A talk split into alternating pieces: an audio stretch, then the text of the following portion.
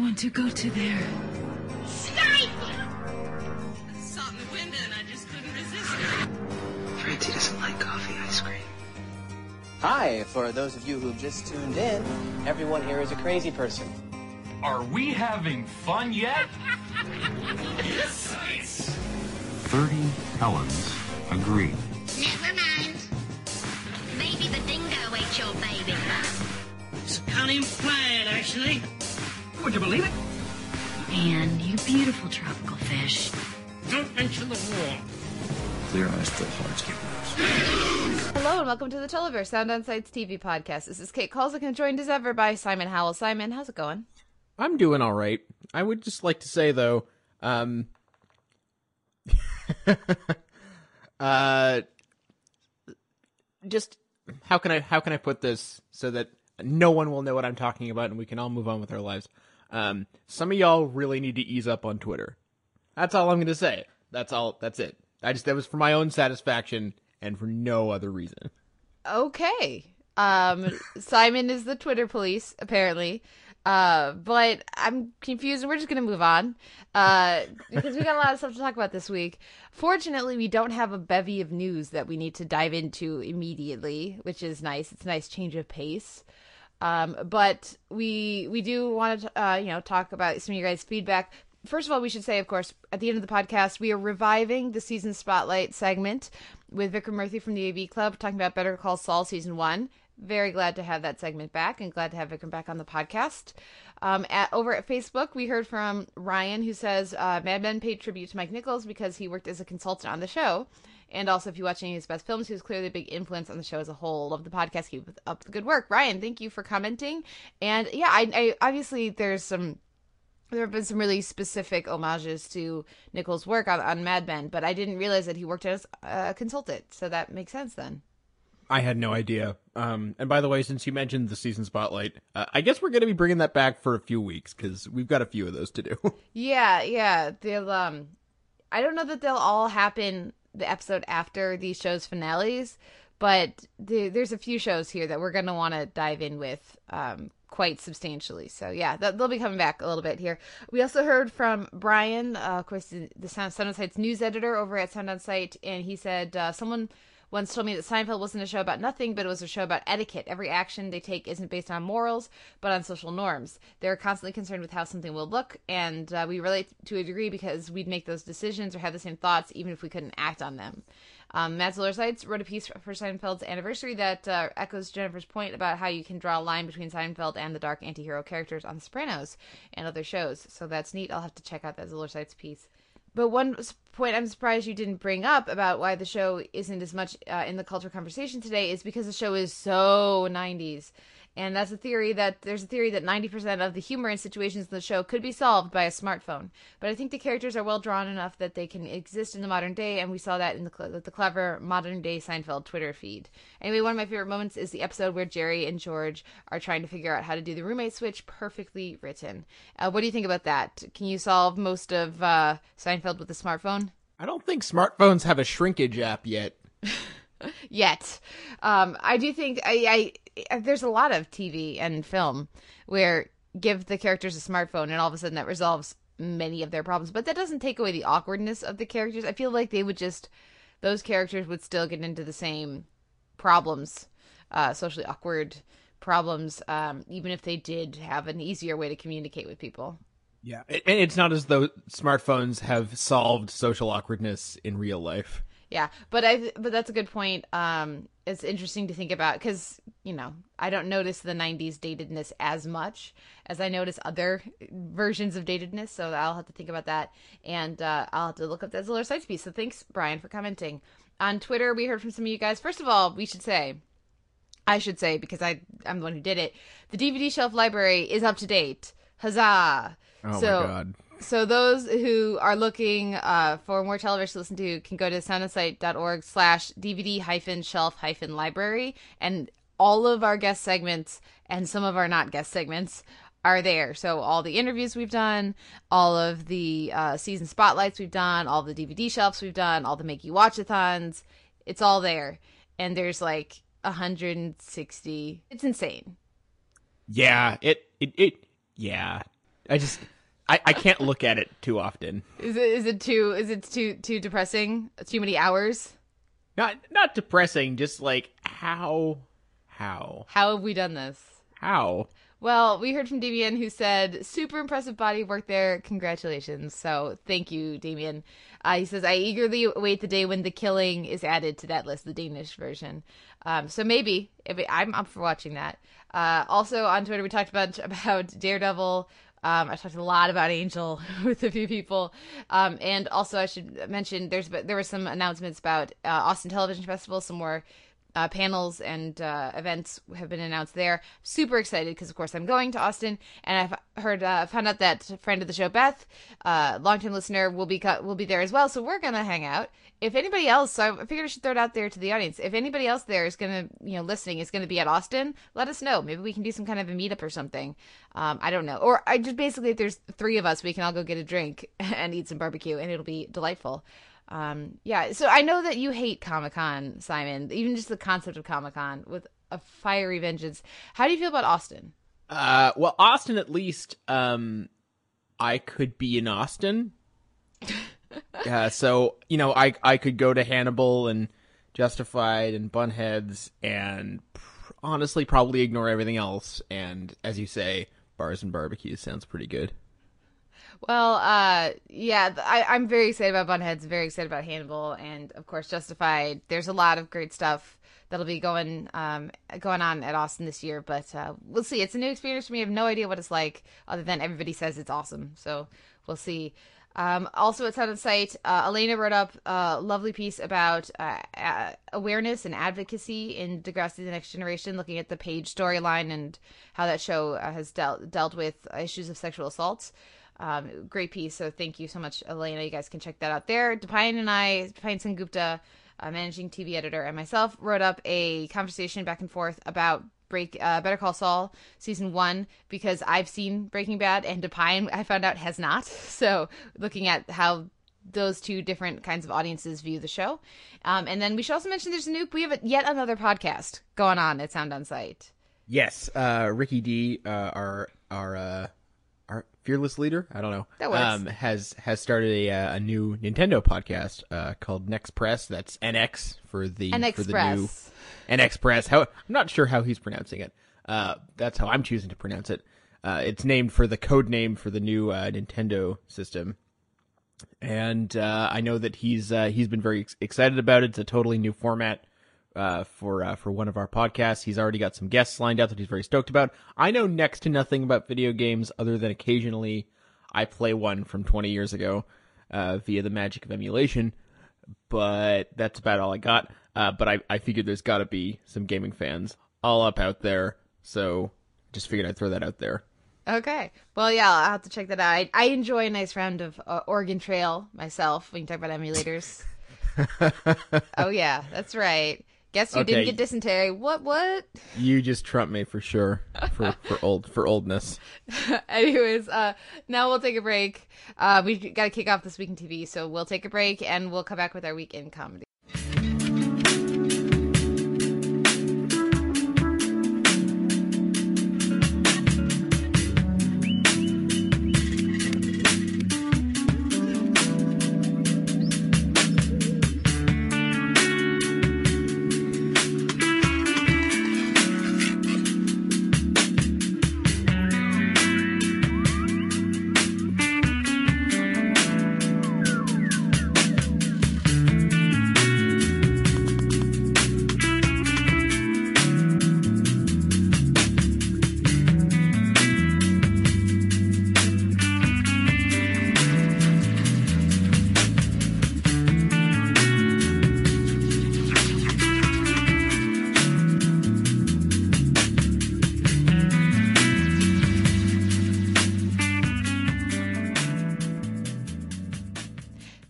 In comedy, we're talking about Jane the Virgin, Chapter 17, the Louis premiere, Potluck, Children's Hospital fan fiction, and of course the Veep premiere, joint session, and the Silicon Valley premiere as well, Sandhill Shuffle.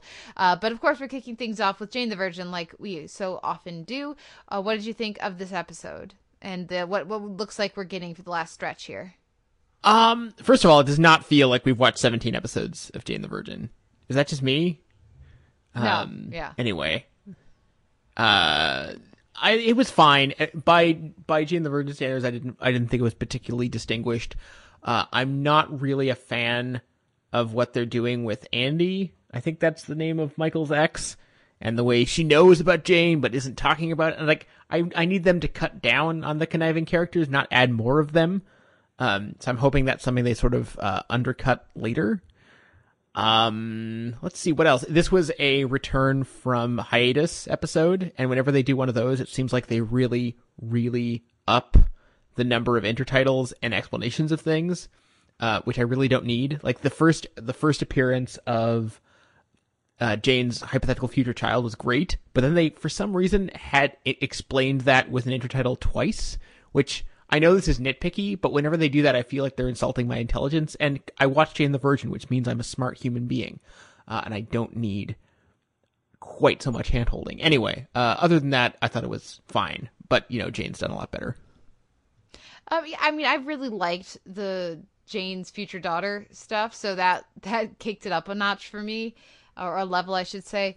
Um, I also uh, like that they finally are not pretending about Aaron, uh, or at least they've moved to a new phase of that this Aaron storyline. Because I was just getting so tired of annoying, you know, this is totally what Jainism is, guy. I don't eat tubers, you know, like I yeah, uh, I, I was very glad to see that storyline progress. Um, I also really uh, liked all the stuff about Jane um, and like the the the in the industry that comes with pregnancy. So I was interested in you know watching her deal with all these different approaches and should, do we need a doula and do all of this stuff. Um, also, it's nice to see another potential point of, of, conflict with Jane and and Raph not being any of these insane things in their lives, but being a simple approach to to child rearing and you know what Raph grew up with, which was lots of nannies, it seems, and what Jane grew up with and what she prioritizes. So, you know, like there was, I, I, I liked how all of that came together. I even enjoyed the Rogelio and Zoe stuff um, with with the "I love you," um, and, and the bromance of Rogelio and Michael is delightful. So you know, I, I think I just like this episode a little bit more than you did, though I agree it is not peak Jane's. But we're gonna move straight on because there's a lot to talk about this week. Uh, let's talk about the Louis premiere potluck, and uh, your review is already up at Sound On Sight. We talked about it last week. We talked about the first four last week, um, but let's dive in a little bit with this specific premiere and um, and I guess what yeah what did you think of the titular potlucks that we see um i thought this was about half a good louis episode maybe a little bit over half of a good louis episode before it kind of nosedives um the everything with uh the prep for the party including the opening stand up which i thought was one of the best bits of stand up he's done on the show for a while especially since last season hardly had any um this whole notion of an america planet versus a south america planet i thought was uh, was really clever um, and everything with the cult in the in the first in the first uh, at the first party. I haven't noticed anyone else pick up on this, um, or uh, mind you, I haven't read a ton, but I like how the host of the party asks them, "What is the first question? what is the second question? What is the fourth question?" And skips over the third, and we never find out what the third question is. um, and just little details like that that the show is so good at. Then when you get to the second uh, party and everything with the surrogate, um, there's some nice little moments there, and we get we do get like a, a like a four and a half minute long take or something. I did count because um, I'm keeping track of the long takes this season. But yeah, uh, just it was too familiar. Um, it felt a lot like a re- like a repeat of a couple specific episodes, especially "Pregnant," uh, which was the season two premiere. And that's sort of the one thing I don't want to see the show doing is repeating itself. I'm okay with it screwing up in exciting new ways, um, but that's that's dispiriting a little bit. Mind you, uh, as I said before, I've seen three more episodes and I like all the other ones more than this one. Yeah, I do think I like this premiere more than you did. I, I enjoyed the whole thing and like even the the second potluck and the surrogacy stuff. That all was um was fun. But I would agree that for a Louis episode, it's it's not great, but for a general comedy episode, I think it's really fun. Um, so yeah, it just has Louis has just set the bar for himself really really high. by most Yeah. of his episodes being very good to brilliant. Um, so yeah, I think as a Louis episode, like you said, it's not great, but I still that doesn't mean that I didn't enjoy it and uh, really have fun with. I like like the little detail you said, like you talked about last week. Just that watching Louis make the chicken is is such a nice little sequence that that he takes the time to really make you feel that process, which I know for for many people is a very like personal, very homey, very fond memory kind of process. So you know, I yeah, I I, I enjoyed I enjoyed this premiere. I'm glad Louis is back, even if maybe I, I wasn't wowed yet. Yeah, and we'll, we'll talk about this more next week. But I I think you can agree it was a weird choice for a premiere, um, given what else is yeah. coming. Well, I, I don't know if it's an interesting choice. I don't know if I would say weird, but I think that's it's a very deliberate choice to kick off the season and have and like subvert expectations a little bit and maybe put the audience off balance in regards to a particular relationship that we're gonna talk more about next week. Um, but I think it was very deliberate, so that's interesting to me. And whether or not that leads to anything in, later on in the season, or it's just sort of you know CK having fun with us, remains to be seen. Next up is Children's Hospital fan fiction, uh, which was a delightful little um, lark, I guess. Which, as much as any episode of Children's Hospital can be considered a lark, because the entire series is a lark. I'm using lark a lot today, apparently. Um, but yeah, I had I had a lot of fun with this, and it just it's so seamlessly the this world, you know, the concept and the way I, I love how natural this very stylized and very ridiculous dialogue is um, to these actors. It just feels like a completely, of course, this is an episode of Children's Hospital. Um, so I, I had fun with it. What did you think? I, I always uh, am pleased whenever they do um, an episode that sort of helps explore the world outside the show. Like what what is the audience interested in? What what kind of people watch Children's Hospital? Uh, like really, what kind of people would watch? Uh, you know, in in the universe where the show is is taken seriously, and they kind of use that as a launch pad to do a pretty broad, uh, but I think mostly very successful lampoon of uh, basically everything slash slash and fan fictiony. Um, it's I mean it does kind of get. Uh, I I- was a little bit disappointed that they went the the full Twilight with it slash the full Fifty Shades because I I, I enjoyed the sort of the more uh the more specific humor of um you know the the script getting in digs at uh at at sort of other other people in her suburb and things like that um that felt more like the show's own but uh that being said it was definitely amusing Yeah, the as my daughter would say, LOL, um, way more entertaining to me than the the sparkling. and the way every character now suddenly has a daughter Yeah, yeah. or as is commonly known, the runs. You know, like just. I think this was a really fun. The, this, I mean, they must have had a lot of fun writing this. yes citation needed But let's move on to our HBO premieres uh, in the comment section here, and let's kick things off with Veep joint session. My review for the AV Club is up. Um, I, I enjoyed this episode, but I, I couldn't help but be a little underwhelmed by it. Um, not dissimilarly to Louis, I enjoy, I, I I had fun with it, but I only laughed out loud once or maybe twice. And for a show like Veep, especially coming off such a strong third season, it, it there are a couple elements to this premiere that really stalled it for me. And the big one is is starting in media res and then flashing back 24 hours. I thought that really took out any of the energy from the the earlier scenes when they should be building momentum up to the speech and can they pull this off? Can they manage to get all of these rewrites done in time? We already know that they're going to fail.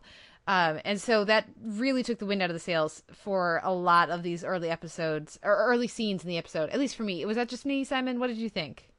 Uh, honestly, opening in media res and then going back to 24 hours later is almost never a good idea. And I don't know why people still do it all the time. like, I mean, it, it can work. It has worked. Some shows have done it incredibly well. But I feel like with every show I've watched this season, um, whether it be a comedy or a drama, um, Daredevil also just did this in an episode I just watched. Um, you know, it's it it's still like an omnipresent thing that happens, and I don't I'm not sure why, except that it it's it's an easy hook, and Veep doesn't need it at all. Um, I agree, it doesn't really add anything to the episode. I'm not sure it detracts that much, but I was definitely like, come on, guys, we don't need to do this. Uh, other than that, um, I thought it was a perfectly fine premiere. Um, always happy to see. Uh, actually, was Zach Orth in this last season? No, I think he's new. It's always nice to see that guy getting work. He seems like he could use it. Yeah, I also really liked Sam Richardson turning up. He was in last season, and he's now a season regular. Um, and it'll be fun to watch him and his proud graduate of I- IIT. Um, all right, or is it ITT Tech? It's one of those um, that I see commercials for all the time in Chicagoland. Um, and, and just like him trying to take the order of Erickson and Amy was delightful. So I, I, really think he'll be a fun addition to that side of, of the show. Um, the other scene that was just very odd choice, I would say that I think that was very odd. So starting in media res, I'm not sure why they they did it. Like you said it, I I think we're on the same page there. Um, though I think I liked it even less than you did. But um, the scene with Patton Oswalt and with the, his new character Sykes and with Jonah was very odd to me and i'm absolutely willing to give them some some leeway on this because i'm assuming this is going somewhere but they just have him grab jonah and play the scene completely straight. It's like complete it's uncomfortable. It's not funny at all. Like you just keep waiting for it to go like husband of the finnish prime minister funny and it doesn't. Um and it was very they've never really done something like that at least that i can remember. How did that scene work for you? Uh the scene itself definitely catches you off guard because like you said it's not something that they do. I think it puts you in the awkward position of feeling bad for jonah which i think is exactly what they want mm-hmm. um it's something like it's sort of like it's almost as, as though they sat down and thought what would what would what would viewers need to feel anything other than um, liquid disgust for uh, for for Jonah as a human, and I think they they decided it was going to need to be sexual assault, um, which is maybe not incorrect. Uh, and I I'll be I'll be curious to see what they do with it because uh, as uh, as as you mentioned, it's it seems like it's very much going to be a running thread.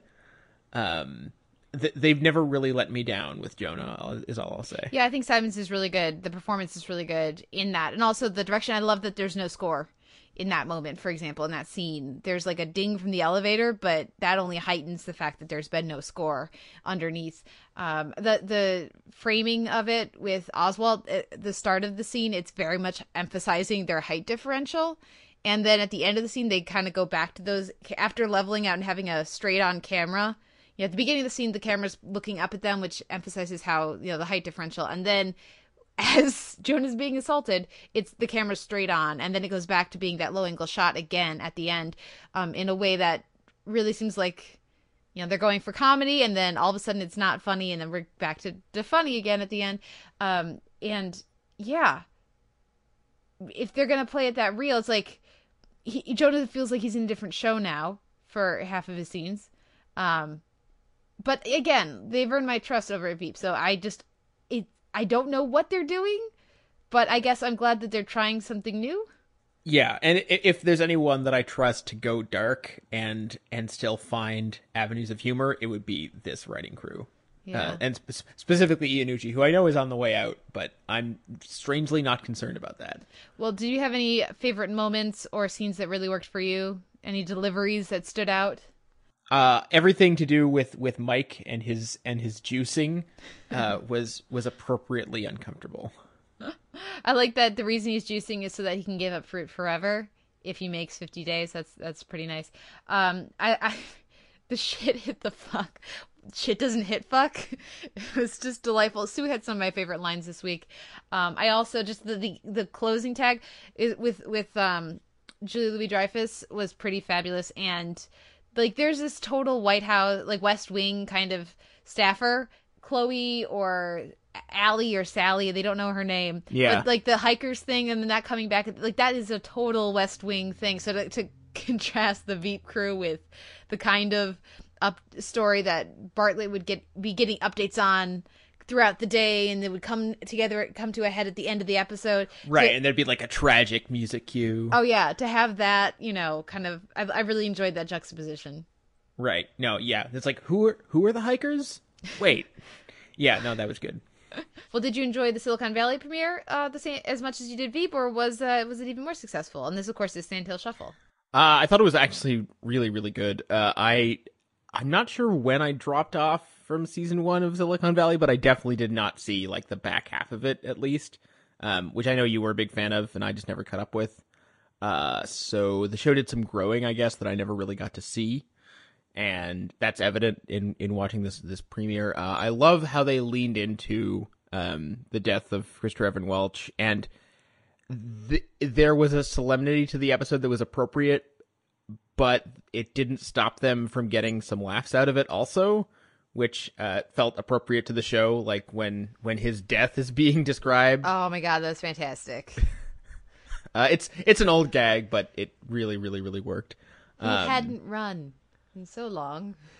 yeah maybe ever. um, for a second i thought they were because it seems like they're just going to give him this awesome off-screen death which would be a nice tribute but nope they they make it into a joke which was unexpected and delightful um beyond that uh it's just it's just so nice to see martin starr and and to see Kumail Nanjiani in the flesh um as opposed to as a voice on archer uh, and some of these people I hadn't seen in a while. Uh, just uh, they've they've got such great chemistry, and uh, as much as uh, I'm I'm not wild about this the setting, there is there's a level of um, not just irreverence but actual loathing for for for for uh, for tech culture going on here that I can get behind it.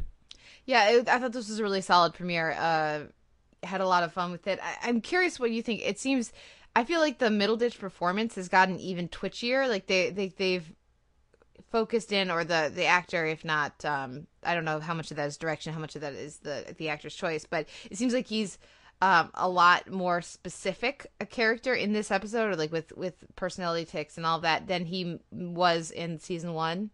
Um, and I, I like that choice. I like making him more defined and less everyman. Um, I, also liked the I could identify, I guess, with the the the the team at the baseball field. With like, yeah, this is it's just not not my thing. Um, them like feeling bad that they don't care more about being at the at the field was was pretty great.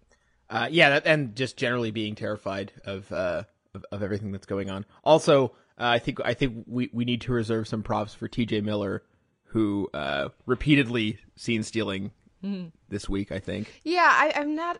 I don't like that. I'm, or I guess I should say I'm not interested. I don't find that character funny the way that everyone else seems to. Um, he's probably. I think he serves a very uh, significant function on the show, and I think the actor does a good job. But I just am not interested. That's not funny to me.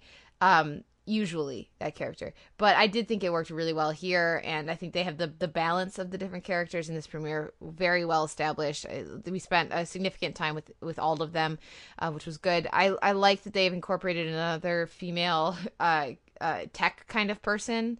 Monica has uh, been been there since season one, but of course she rarely gets much to do, and certainly not much in the tech world. Um, she seems to be much more the money person. Um, so I like that they introduce Suzanne Cryer as as Laurie, who's kind of taking over. She doesn't feel like she has much of a character yet, but I'm hoping they'll explore her more in in this season. They really that's been a big flaw with the show is its lack of any female voice really uh, that monica character got almost nothing to do last year besides just kind of be nice and pretty and a potential love interest. So uh, yeah i'm really hoping that they'll escalate those two or that, that they'll give those characters more to do this year. Um, and, and like you said so glad to have martin starr back. So glad to have Kumail Nanjiani back. I, those guys are just great. I could watch them bicker at each other constantly. Uh, I I would add also I, I I really I really liked the uh the the the string throughout the episode of uh, what about taking less money?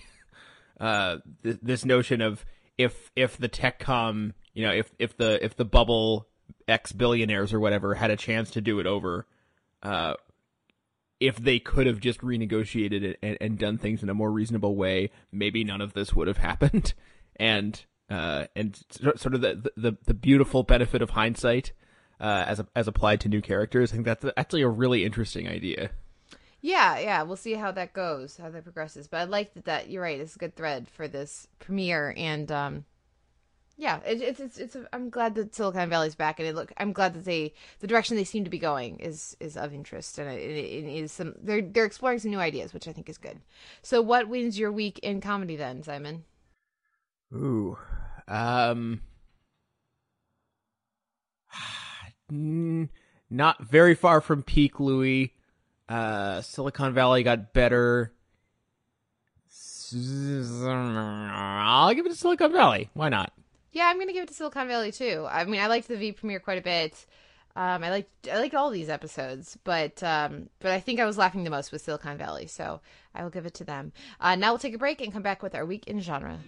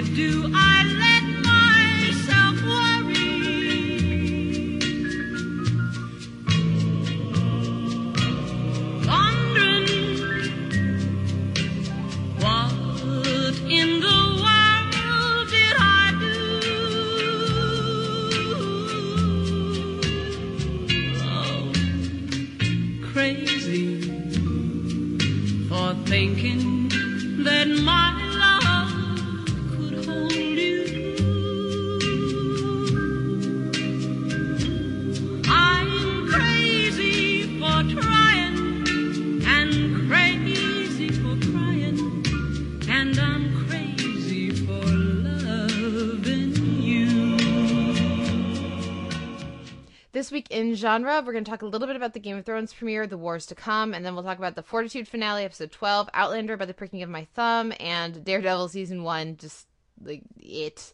Um, so let's kick things off with a little Game of Thrones talk. Of course, the Sound Like Game of Thrones podcast will be back. Um, by the time you're hearing this, it should already be up in the feed. Um, so I'm not going to say that much because you guys can listen to an hour of me talking about it elsewhere. Um, but Simon, what did you think of this premiere? I thought it was an unusually streamlined Game of Thrones premiere. Like, not checking in on too many characters. I've been under the impression that not all the characters are in this season. Uh, and I don't just mean the dead ones. Um, we'll see if that actually holds true. But um, it felt like we checked in on maybe three fewer places than we usually do. Um, this idea that, um, actually, I know you did a whole podcast, but I, I have to ask this whole idea that's brought up this week of, um, uh, of Tyrion's going to be brought to meet Dany. Uh, has that even happened in the books yet? No, it hasn't. uh, there, there's um, that's that's clearly where that is going. You know, in the books, like the, but they they definitely, and obvious and fans of the of the books are like they can't wait for that to happen because those characters are so awesome. Seeing them be awesome together could be even more awesome. This is basically how I feel when I'm reading the Game of Thrones books. Um, but yeah, that I, that has not yet happened. So I feel like by by by so clearly outlining it or like just saying it here like so we have the subtext of it doesn't have to be a man and we're like oh shit and then when when uh but but not just leaving it there having Varys say let's go see Dany um I think kind of tells the audience that that needs to happen before the end of the season Uh, if if not way sooner than that. Um, anyway, that that kind of feels like a like a line in the sand moment of yeah. So TV shows here, books are there. We got to keep going with this, guys. We got to keep going.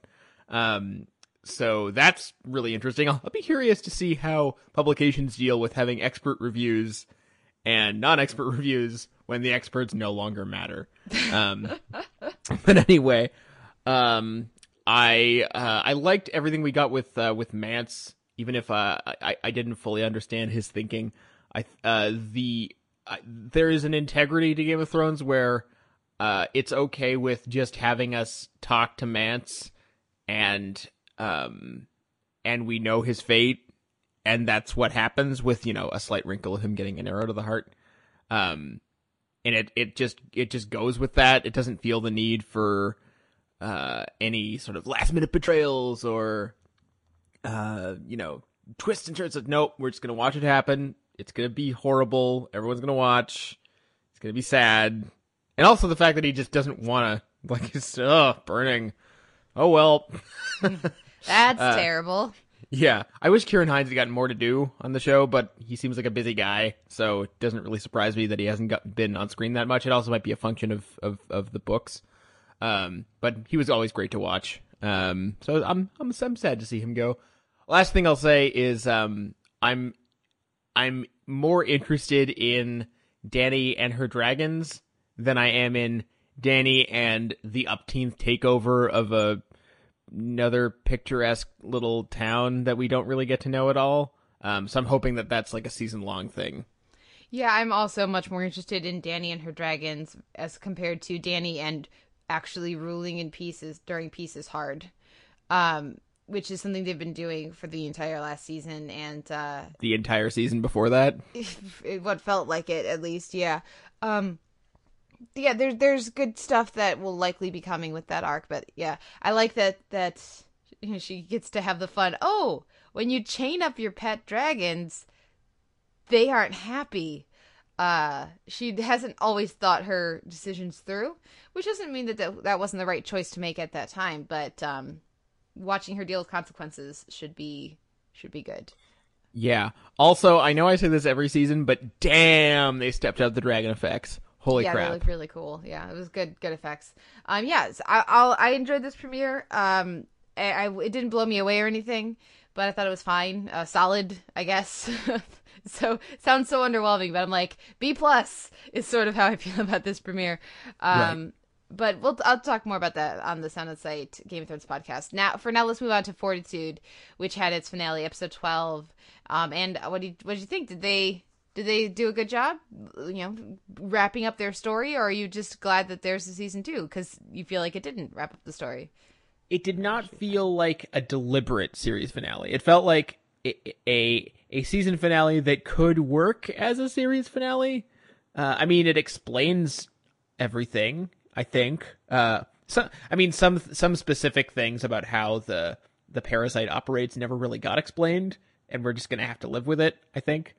Um, but you know, it it it ties up all the loose ends that it was gonna tie up. So yeah, how you do another season of this is a little bit of a mystery to me. Just because They've killed uh, everyone. Well, they killed a lot of pe- a lot of people. Um, although not as many as I was expecting, frankly. Uh, but you know, certain characters did end up alive that I didn't think were, uh, like Elena, for instance. Um, but uh, yeah, I mean, but it seems like the major conceit of the show was really the parasite. So, if you do another season, does that mean you have a new horrible thing happening to everyone? Which just seems like a lot to be happening. Um, but anyway, Well, they did open up that giant mammoth graveyard that is theoretically those flies that we see down there. Those are all bacteria carrying, so or the wasps, I guess they were. Um, so that could easily continue or, or rear its ugly head again in season two. Yeah, the the the, the issue I have with the season two for Fortitude, I'm sure that they'll come up with something new. I hope they'll come up with something new. I'm not sure. I guess I hope that they will. Um, is that most of the characters that I am most interested in are dead. Um, I'm really not invested in Dan, the uh, tragic love of Elena. You know, like Dan, the uh, mysterious sheriff who's got a whole thing going with the Tooch. That is interesting. Dan, the tortured uh, obsessive over this this girl. Not interested in that. I never invested in their relationship, and I never, uh, I didn't really care um, when he had to shoot her. Uh, so, so when we get to the, that climactic moment in the finale, it's clear that I was really supposed to be invested in the tragedy of that moment, and I completely did not care, even a little bit. How about you, Simon? Uh, I liked I liked how they they goose that moment just as much as they can. Like, for instance, um, you know, Elena's going after the kid, and most shows would have um would would have her get shot before anything happens to the kid. Uh, only a crazy show would have her actually kill the kid, and Fortitude does as much as it actually can. It it does have her like get a good stab in the chest in there. You know, obviously not enough to kill her, but Yeah. enough that it's deeply unpleasant. Um, yeah. however, I do have to call bullshit on having Elena stop to have some raspberry jam so that she'll have red stuff on her hand. Uh, I felt like that was that was weird, but it was um, completely the only reason she did that was so that when she had her hand up with the knife, it would be bloody. That's like the the only possible reason. It's terrible. No one else who we've seen be infected and attack people has stopped for a snack. uh, well, unless she's doing it uh to appear bloody so that she will be shot. Yeah, she's not doing that. No. She doesn't know Dan's about to break in. I like that she has the the the sense um awareness that something is wrong enough to to cuff herself to the bed. I don't know that I needed the clear parallel that that draws at least to me of her assault where she was handcuffed to the bed to to I did that did not even occur to me. Oh, it really did to me because we saw that like last week. Um, Right. I'm surprised it didn't Um, occur to you. Um, but I like that there's that foresight there from her that makes me like her, appreciate her a bit more. But I, I also like that the kid is just like just totally does not understand. It's just like, oh, someone has locked you up. Let us free you. yeah, you look all beat up and terrible. Somebody must have done this to you, which is more what you would think, you know. But yeah. So, anyways, I didn't invest in that, and I think that's a big. It looks like that's a big thing of what they're going to move forward with. I did really though the the. The, what really did pay off for me in a way I wasn't expecting was the um I'm just gonna call him uh, Dr. Frankenstein from Penny Dreadful, the the new guy in town who you know his recovery. Um, I thought that did work very well in his like that that scene shared between the two scientists at the end. I thought was was very moving, and I I hadn't invested in that character previously, so I I thought they did a really good job there. Yeah, well, I mean, scientists in love or you know things like that are like one of my like I'm I'm always happy with with those with those pairings. So that that's always nice to see. Um, I also like the stuff with uh, with the the governor and her and her husband. And how have we not talked about the like seventeen hundred minute fight scene set to Patsy Cline? what was that? And I mean that in a good way. It was pretty fun. Yeah. Um as for the the governor, I I, I care about their relationship. I'm not really interested in him as a person because the season hasn't been interested in him as a person. Yeah. Um and that's one of those things where it's like there's a number of characters that are here that we can care about next year, but they're going to have to put some legwork in and one of those is really is Frank for me Yeah, definitely. uh Marcus is still around uh but we don't care. Uh then there's also Eric. I mean there's mo- many of these characters many of the most interesting characters for me are either dead or um have been written to a point where I'm not interested in them. Right. so we'll Uh, see. the, the the whole time that Marcus is giving that like big speech oh about god it was terrible. I just I wanted one of them to be like, "Why are you talking?" it's like no it's the parasite. Look at this guy covered in wasp things. No you're yeah, wrong it's a parasite and you're an asshole. yeah that's that's what it is. Um do you have any If, final if, thoughts? if one of them if one of them had just said that to him, it would have been the greatest The season finale, best moment ever, yeah. Uh do you have any final thoughts on on this season or on this particular episode I kind of got the sense before this finale that this was going to be one of those more the journey than the destination shows, um, which it totally was, and I'm fine with that. Uh, I wish more people had been watching it so that we could have have, have had more more general discussion. General discussion. Um, uh, I, I mostly enjoyed it honestly for its aesthetic qualities, um, the cinematography, Ben Frost's music, um, and also just for for its willingness to uh, to really embrace its its uh, its genre elements in a way that similar shows have been reticent to do. Um, and it also is in its avoidance of certain tropes that have become tiresome, even if, uh, as you said, many aspects I think still have yet to come together. I'm very, very curious um, how they think they can do this again. yeah yeah with without uh doctor who or uh dumbledore or tucci or like Tooch. the tooch without you know a solid chunk of the of the cast that i tuned in for and i know some other people have as well um yeah I look forward to it though. I, I look forward to seeing what they come up with uh, during their off season. Yeah, I- Yeah. and I I agree. The aesthetics are just gorgeous. Um, and some people have been catching up with it. We did hear from Mario, who has took advantage of um Watchathon week, where um a, a bunch of uh different channels are, are free for the week, so you can basically so the first taste is free, and it gets you to want to buy the channel. So he's been catching up. So there's a you know I know that more people are are becoming aware of it, but yeah, Yeah, and I, and I will say, like, I want more shows um, taking uh, batshit insane chances that might torpedo it later, uh, rather than playing it safe and then just rinsing and repeating. La, I don't know, House of Cards. Yeah, I think I absolutely agree with that. Um, talking about taking risks or playing it safe, let's let's move on to Outlander by the pricking of my thumb, which both you know, returned us to Claire's point of view, um, but also decided it was gonna incorporate some uh so, some some witchcraft in there theoretically unless do we do we know that uh did uh dougal did he poison his wife long distance or did she just happen to die I felt like she just happened to die. and then and then um the witch uh air quotes uh poisoned her husband because of that Um, I, I don't know because I don't know about that. Um, it just seemed like she poisoned her because she wanted to, well or, or, or poisoned uh, rather her husband because she wanted to. yeah because now that his wife is dead let's get rid of my husband She can Yeah. she can get in on that action. Um, uh, it's anyway. Uh, it there were a few episodes that I missed. Um, and by a few I mean quite a few earlier in the show, so I wasn't aware if they'd done the witchy thing before.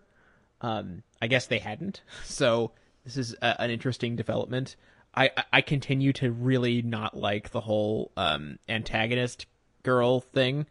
Um, it's not an interesting plot or character beat to me at all. i feel bad for that um, actress Yeah, yeah, I do too. Th- mind you, the whole uh, Claire being associated with witches thing, I think makes sense, given that she she is obviously th- she she is not one of yes one of the other women. She is very clearly a thing apart. Uh, so it, that is a thing that makes sense to happen to her. I'm hoping that it that it is handled uh, in a way that we haven't seen before. That would be nice, uh, and I, I think that's possible. Um, shout out for the for the opening sequence. Can we say that? Yeah, I was like, well, this is Outlander. Way to go. Way to go, you. Yeah, way to Outlander the hell out of that out of that opening Outlander. Well, and especially to have the the scorned woman pop up here and be like, "Yeah, he doesn't love you. He doesn't. You must be like totally hate having to sleep with you." And be like, "Oh, honey, Yeah, you. I really, I wanted her to at least give her a look of like, like mm, you have no clue." yeah. Uh, anyway, I also really, I have to say, I think my favorite part of the episode was the the non-duel. Mm-hmm. Uh, that was just, I'm not sure I've seen that happen before in anything. Yeah, well, then that's what they used to do. Um, so to see that represented was pretty was pretty fun. After after a certain point, nobody was actually shooting anyone, and which is why it was such a big deal when uh, Burr actually killed Hamilton. Um, because like Hamilton's like, we're doing this shooting off to the side thing, and Burr's like, aha, sucker. Right. That's my understanding of that duel. Um. So. Uh. So yeah, to see that come up, you know, it, it was was a fun, fun element, and have that escalate everything as well. Yeah, I, I just feel like TV and films have trained us that duels are a serious thing. Yeah, totally. It was a fun. That was a fun character to introduce. I like the way that they. Um. it's a fun performance, I guess. And his fear, his like, yeah, just tell tell your wife it's not my bad. Was was pretty great as well. Um, I like having her because because Claire has so little agency in certain parts of her life. It's nice when she can find a way to use her, you know, knowledge of the future in in meaningful small ways, as opposed Yes. to foreboding y'all are going to be dead in two years kind of ways. I'll and- end by saying I I really hope they don't screw this next part up. Is all I'll have to say. Yeah. Yeah. The the last thing I'll say is um I really didn't need like we get like one bit of voiceover. We really didn't need it. You could just have her go Oh yeah, that's right. you could just have her go almonds and everyone who's watching this show would know what that means because we're all genre people. Yeah, no, that was not a useful bit of voiceover. Yeah. Hopefully by by maybe by the end of the season or by next season they will have really backed off of that even further than they already have. Well, anyways, let's move on to Daredevil because I'm sure we're gonna have plenty to say about this. I've seen all of season one because Friday Of course you have. was Daredevil day for me. Uh, it was get up really early, watch a bunch of Daredevil, go to work, come home, watch the rest of Daredevil until it was the next day. Um, how about you, Simon? How much did you watch, and what was like your pacing of it? Like, what was your experience with Daredevil so far? Um, I watched nine, and apparently that is an amusing place to cut off, and that's all you've told me because you're very good about not spoiling me on things. Um, I did not watch it obviously as at at ridiculous a pace as you did. Uh, my my my uh, my principal takeaway uh, so far is that this is pre. I think it's good. I think it's a. I think it is uh, uh, for what it's doing. I think almost everyone who is tuning in for a Daredevil show will be extremely happy. It seems like they already are. Um, when Steven S. DeKnight was talking about how he was going to make this uh, like the superhero equivalent of The Wire or whatever, I now understand what he meant, even if I don't like. I, I, it was there was a hyperbolic aspect, and, and also an aspect that makes sense. My big problem with the show uh, is while it's entertaining and it moves and it's not now that I've watched nine, I basically have to watch the rest because why wouldn't you? Um, I think that uh, the the the many many individual parts that help to make it the wire of of, of superhero TV shows uh, aren't compelling on their own and uh, are deeply familiar. You know, you, you've got elements drawn from a couple dozen different places, uh, th- all of which I'm sure are represented in the comic, uh, and none of it feels novel or interesting. Um, mashing it all together in one show is kind of interesting, but not uh, not like super compelling to me personally. Uh, that being said, I think it's it's mostly it's very well cast. It uh, like I said, it, it moves. It's it's very well paced. It's much more polished, much much more polished than any other uh, superhero TV show I've watched in terms of pacing uh, and in terms of um, plot architecture.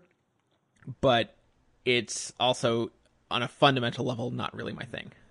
Well, I think the two bi- best things about this show um, are one. I mean, and again, we should say we're both not Daredevil readers. Like I'm, I watched the the director's cut of the film.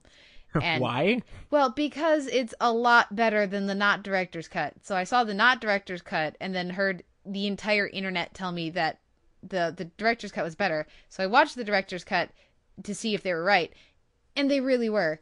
Um, so this is what happens when you're down at school and you literally know no one else who is uh, all of your friends from college have gone home for the summer. Um, anyways, uh, but we're not Daredevil comic readers, so we'll have a different, probably a different relationship with this than materials than, than they will. But for me, the most effective parts of this show are the characters and the the character relationships. The like the one on one conversations are, I think, really fantastic throughout. That they've built up in, in just a couple episodes, they do such a great job of building up um, Matt Murdock and Foggy and bringing Karen in. She's rather damselly in the first um, episode, but um, I can't say too much. I like how that character progresses, and I there's there's a um, there's a bit of a rule of three thing with her by the end of the season that I really, really appreciate having seen, like being able to step back a bit and see the structure of of some of the things with that character over the season. I did really like that, um, and and even just like you know, Kingpin and Vanessa and like all these like one on one scenes where with people just talking are my favorite elements of this of the season. And then the other thing it does really well is the action. And I feel like most people are going to be tuning in um, to watch Daredevil. I mean, assuming they're not us who are watching it because of Spartacus. Uh, most people who are tuning in to watch Daredevil are going to be wanting to to see awesome fights. And guess what? There are awesome fights. Uh, they're, they're, they do a really good job. There's a good sense of there's a nice visceral energy to a lot of the hand to hand combat. There's a not nowhere near enough like long term enough injuries, but the characters do get beat up horribly, even if they manage to be back on their feet in a couple days. Um, so yeah, there there's just a lot of really nice action elements to this that you don't haven't necessarily seen other places. Um, you will have seen fights this good on on Banshee, on Arrow, and on of course on Spartacus. I mean, I just think Spartacus is so much better because uh, here's the thing: I really liked the season. I had a lot of fun with it, but for me, it felt so constrained by this world, by the fact that it was an adaptation. It is. It feels very much like an adaptation. Um, there are certain areas that I would love to see these writers and these directors have complete freedom with. And there's certain certain ways that they deviate from the comics that I've discovered. Yet this is never a show that's going to be able to develop its own syntax the way that Spartacus did, or to just pull something completely out of left field, or to go gonzo the way that I know these writers can. And that is just I, I watch this and I enjoy it, but I can't help but wish we had gotten to see what was it, Incursion? yes. That's my main takeaway aside from your, good job. Your, your, main problem with Daredevil is that it's Daredevil. Th- no, it's not that, another thing. Well, it's just that it's very good, but I would like to see this team get to do anything, and I feel it feels constrained to me. Right. Well, I mean that's that's true of all the Marvel things. Yeah. I think. Um, yeah. Which is like to me like that's my my principal issue with uh with the MCU is its conservatism, and this is probably one of their less conservative efforts. Um, but it's still uh like like as you sort of as you said it's it's very um uh it's it it does nothing to to contradict anything existing in in the MCU. It it does uh, it adds some new notes uh, for the MCU, but not new notes for anything else. I mean, this whole notion of like I don't want to cross the line into into killing people is you know Batman. Um, this whole thing with his uh, this this mentor character who shows up at a certain point, every single beat of that is uh, extremely familiar. Um, the one thing that I think is kind of new and and that I really appreciated is this idea of this villain who is uh, who has a master plan, etc., etc., but is like socially very awkward uh, and generally feels like a great big baby. Uh, both in his look and in, and in certain ways of how he lives his life and how he needs his his uh, his right hand man to make his wine selections for him and just generally is not good in around humans. He's not trying to intim- uh, trying to intimidate. Um, I like that aspect, and I think D'Onofrio is good. Um, and that that humanizing the villain thing is the only real tie that I make to Spartacus, other than you know the violence, which is nowhere near, obviously. Uh, and I feel like that's something that feels very specifically DeKnighty. Uh, other than that, it feels very tidily Marvelly, which is not like super interesting to me. Um, what I'll say about the episodes you have not yet seen, um, I loved a lot of the again those one-on-one interactions that come up in episode 10 i um what else can i say there's some other interesting and good stuff coming um in the next couple episodes for you. I want to do a season spotlight on this cuz I want to dig in to some of these performances and some of these like the handling of certain beats in this once you've had a chance to see it all. Um so I think we're going to have to try to get a guest on um of which I I can already think of like 10 critics we know who have been freaking out about um Daredevil on Twitter, um, and who would probably like to talk about it. I don't like this as much as some people do. I think because there is a lot that's like you said, Simon, that's very familiar. Um, sort of these beats. Even so, even if I think it's a good, they do a good job with a familiar beat, I can't help but notice the familiarity of that beat, if that makes sense. Um, but I do really like a lot of the performances. I do like some of the character choices. I do like I like costuming. I like the production. I like the sound. I like. There's a lot to like here. Um, and there's I, I look forward to what season two could easily be. I guess is what I'll say.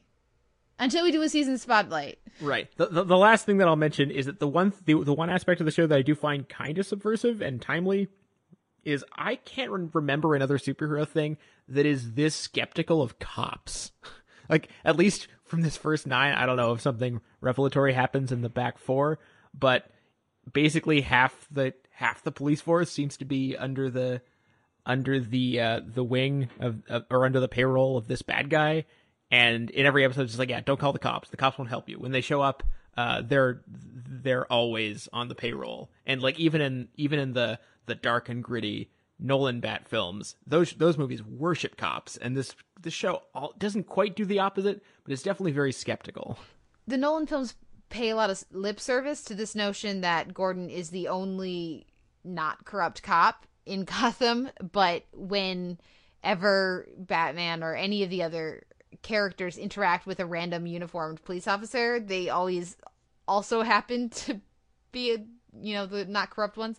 Um so yeah i think that's that's if you're gonna if that's gonna be your world i, I really like the way that this show commits to that. Um and that's all i'll say. I also like the structure of the season. I feel like we can say that without spoiling too much. Like there's a, it's a very clear like halfway point. Um it- like Right. there's a like a mini six you know seven episode kind of arc thing and then they pick things up again. There's quite a bit of standalone. So like the structure is interesting to me. I don't know how effective it is in the long run but there Yeah. i like that there are some standalones i like that we get um a variety of characters and perspectives um yeah i think i'll leave it there any final thoughts there simon Uh, nope. Uh, other than uh, the the one sort of nitpicky thing that I know shouldn't bother me but did is, uh, as you sort of mentioned, I don't mind anything about um, the superpowers or um, or his his abilities and how they relate to combat.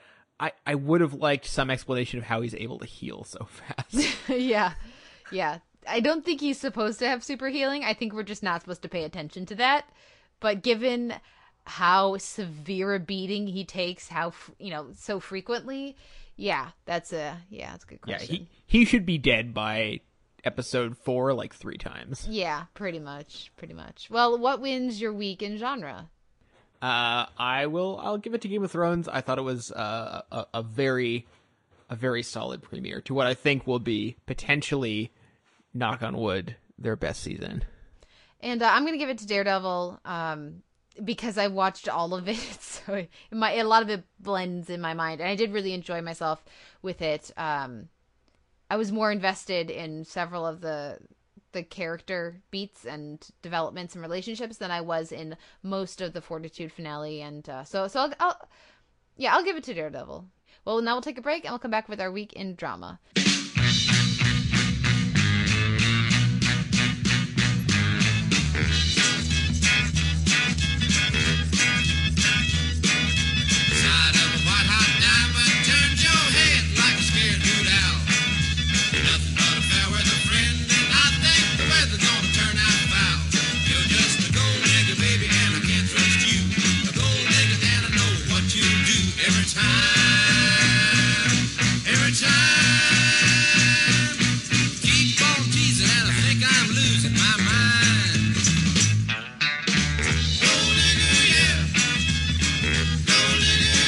This week in drama, we're not going to talk about the Better Call Saul finale, Marco, because we talk about that uh, with our guest Vikram Murthy in the season spotlight. Instead, we'll kick things off with a little bit of discussion, uh, at least for me, about the American Odyssey pilot, and then, well, that's right, guys, the the segment I know you've been waiting for, our thoughts on the Slap finale, the Slap, as well as um, Justified Collateral, The Americans, uh, One Day in the Life of Anton Baklanov, uh, then of course Mad Men, and uh, we'll round things up with The Good Wife. But first up, American Odyssey premiered uh, uh, last week, and we were too. You know, too many shows to talk about last week, so I didn't get to that one. But I will mention it here. If nothing else, I was going to watch this. Well, because I have to, because I'm crazy, and it's a, a pilot on a network, so I make myself watch it. But I What do is like Anna what is the name of that disease, by the way? Um, uh, sadism? No, no. Uh, Masochism. Masochism, that's the one. Yeah. Um, but Anna Friel is in this, who, of course, I thought was delightful on Pushing Daisies. Don't really know that she would be my first thought of a military woman. Um, yeah, that's an interesting choice here, but I think she's fine in this premiere. The pilot, I, I thought the pilot was fine, um, not offensive, but also not particularly interesting. There's they're clearly setting up an international espionage you know, thing with like a thriller and who can you trust and the you know I'm sure by the end somebody will have stolen the presidency. It's like one of those kinds of shows, um, or at least that's what it feels like from the pilot. And uh, I just there's it's not doing anything interestingly enough for me to want to to to put aside time for it on a very busy at least what was a very busy night. So yeah the the this premiere gone elvis i mean or pilot i should say like i again i like friel i like some of these other cast uh castmates uh, uh cast members but if i'm gonna watch an international story of uh, intrigue and mystery i'll watch the americans i'll watch any of the other more interesting shows in this vein so that is why i will not be watching more american odyssey um, despite my enjoyment of some of its cast. Uh, I ask you this knowing your answer, Simon. Uh, will you be watching No. American Odyssey? No, no, okay. no. Well, but- I'll, I, I, I honestly stopped listening when you said Sunday. Well, I know that you did watch though the slap. You finished it up. Um, what did you think of uh, these last couple episodes? The last time we checked on, in on it was like episode four, I think, episode five, something like that. Um, how did you feel they rounded out their season? And uh, wh- what's your takeaway? Has there ever been a show more doomed by its name than The Slap? I don't. I mean, I really think the name is a lot of the problem. I think it's the entire problem. Like, if I don't know, you could have called it anything. You called it. You could have called it crosstown traffic. You could have. You could have called it. I don't know. Even the Apostolos or something. I don't know. Uh, although that wouldn't have been accurate. Um, I mean, yes, the slap is technically an accurate title. Points for accuracy. Uh, but it led everyone to dismiss the show immediately and I blame the people a little bit for that, and I also blame the show for that, for being called that. Uh, there are no innocents in this situation. um, that being said, I also can't blame people for dismissing it because it wasn't that good. Um, I think that it it was doing a lot of things, and I say was because apparently it's a miniseries and apparently it's over. I think it would have been over even even if it wasn't a miniseries.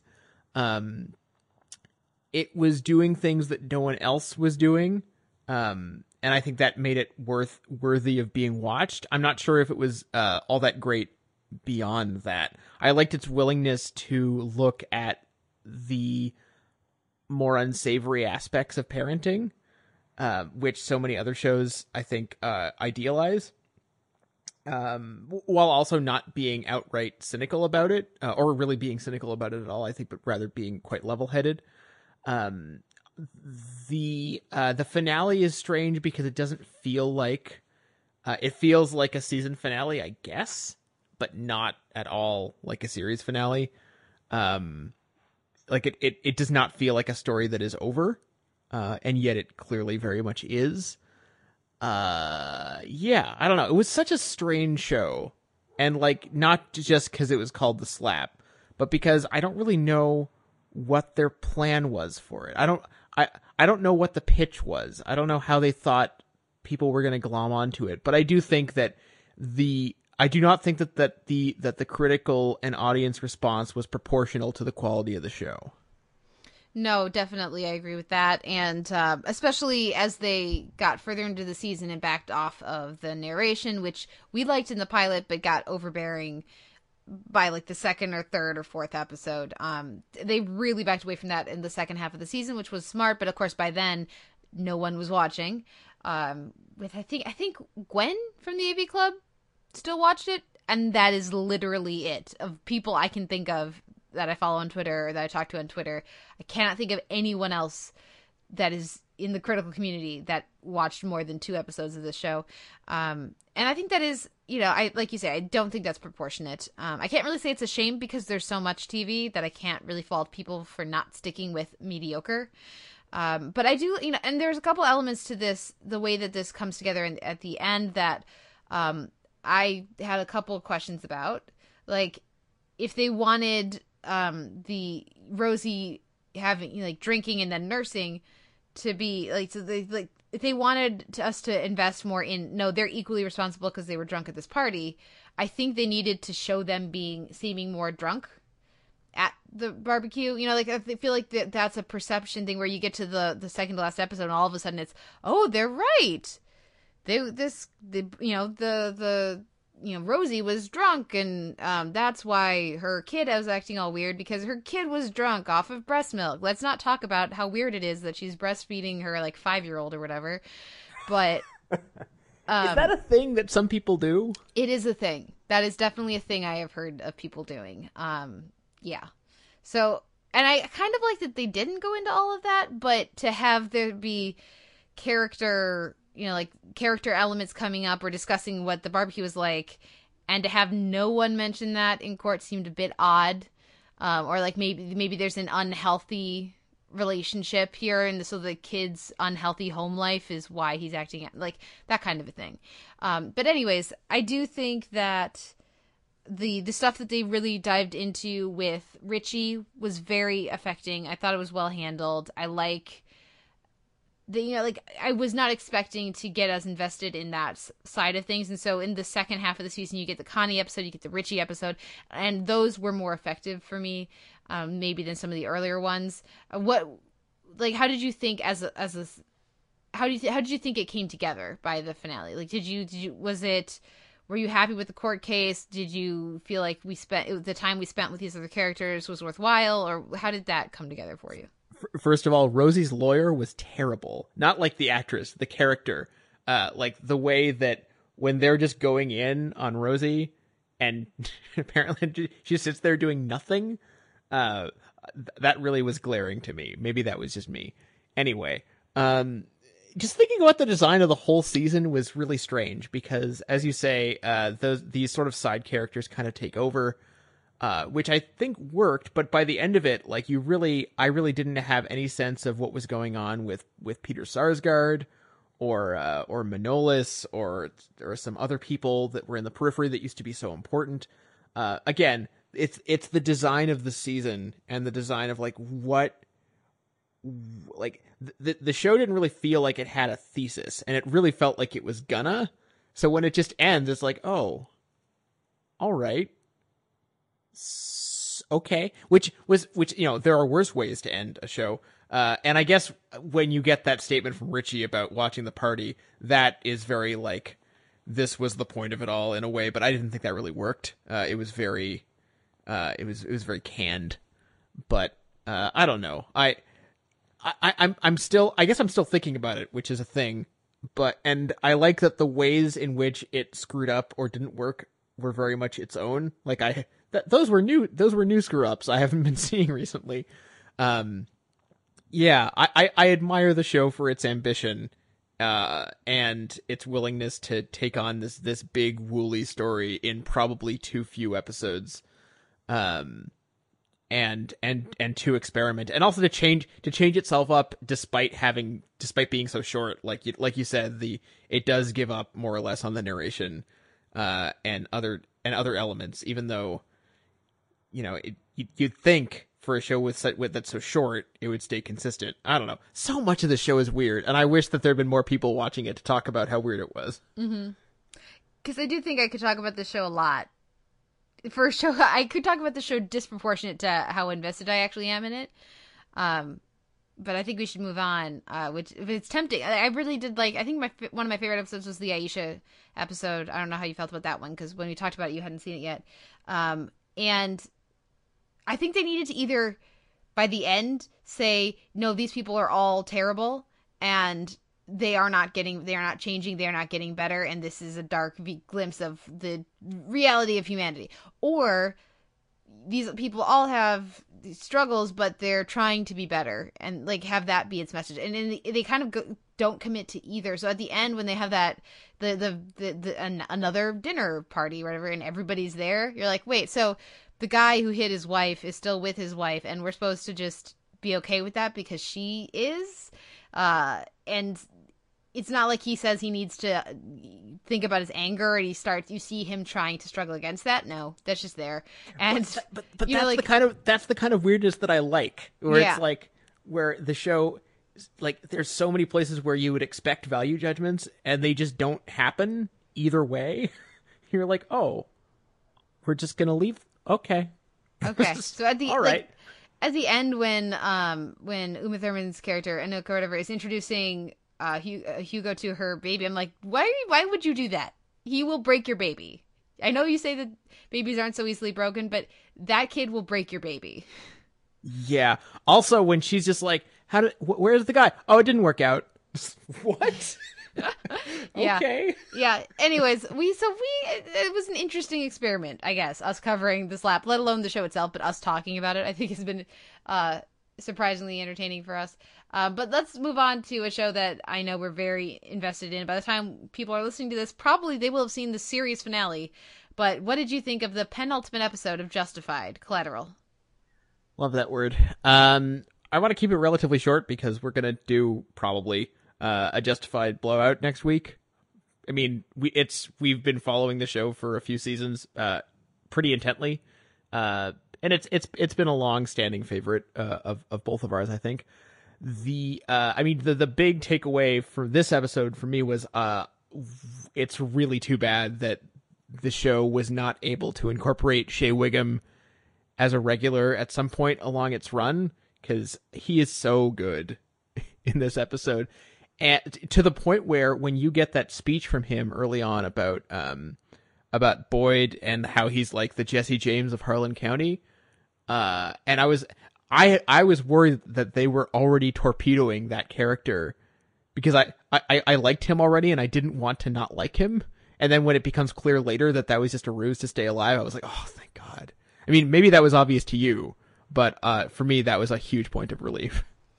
Yeah, I really enjoyed that. I was like, "Oh my god, Shea Whigham," um, and I liked him more on this than I have on anything else. I like. I feel like they got better use of him here, certainly than they did in Agent Carter, um, in his like what ten minutes of screen time, um, and even I liked him more here than I did on on Boardwalk Empire. Um, I I think just the seasons that I watched of Boardwalk Empire, again, I feel like he got more to do here than in all of those seasons.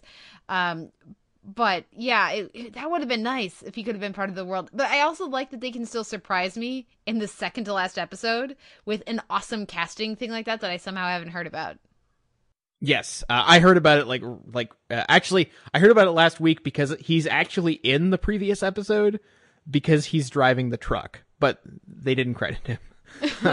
um, but like literally, he is he is physically driving that truck. So I thought I I, I love reading those postmortems. Uh, with with Yost. Speaking of which, one detail I have to mention from that is when uh when Boyd and Raylan are in the woods and you hear um Constable Bob, who's been shot, crying out. That's actually the voice of Graham Yost because Patton Oswalt wasn't around.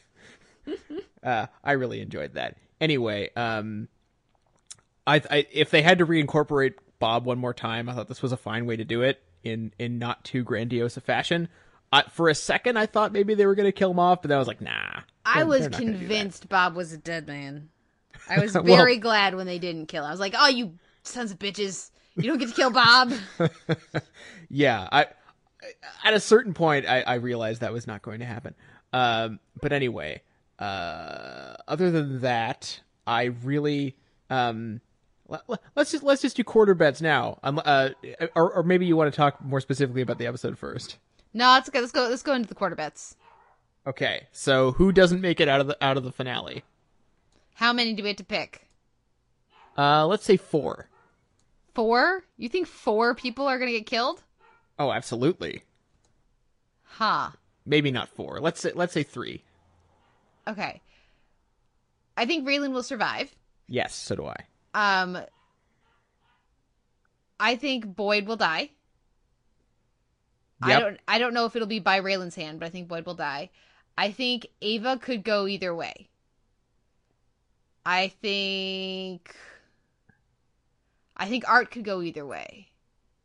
Oh, you think Art's on the table? I think Art's on the table. Ooh. Um, personally, I think the only uh, the only people dying are Boone, Markham, Boyd. Oh yeah, I forgot about about about um Boone. Yeah, Boone Oh, could Boone's definitely go. He could definitely get himself killed. Yeah, I that I think that's an excellent call, especially um with the rumors out there, the, the the little hints that we've been given that maybe brush up on the pilot. Yeah, I would not be surprised to see Boone go. Um Markham, I again, I could see that going either way. I could see him getting locked up or I could see him getting killed. I or dying. I don't expect him to to go free. I think Boone kills him, kills Markham. By the way, I think Boone makes a play for like I'm going to be the big man. Really? Yeah, I don't know why I see that. I just I've been thinking that for a couple episodes now. Interesting. Okay. Um, I don't know if he's that ambitious, Boone. At least yet. Um, We'll see. well, okay. we'll Any see. other quarter bets you want to do? Uh, I think I think Ava lives. I think Art lives. I think I think Raylan lives. Um, I don't even know if we're gonna get a Natalie Zea appearance next week. Are we get? That's another thing to bet on. Are we gonna get a Natalie Zea appearance? I really hope we get a Natalie Zea appearance, if only as like a welcome welcoming Raylan to his you know home as a no longer a lawman. How about that? No longer a lawman. Uh, oh, definitely no longer a lawman. I feel like that's already been established. Um, Okay. They they might even get away with a with a terrier style like short stint in jail, and then he's no longer a lawman, uh, Yeah, which would be interesting.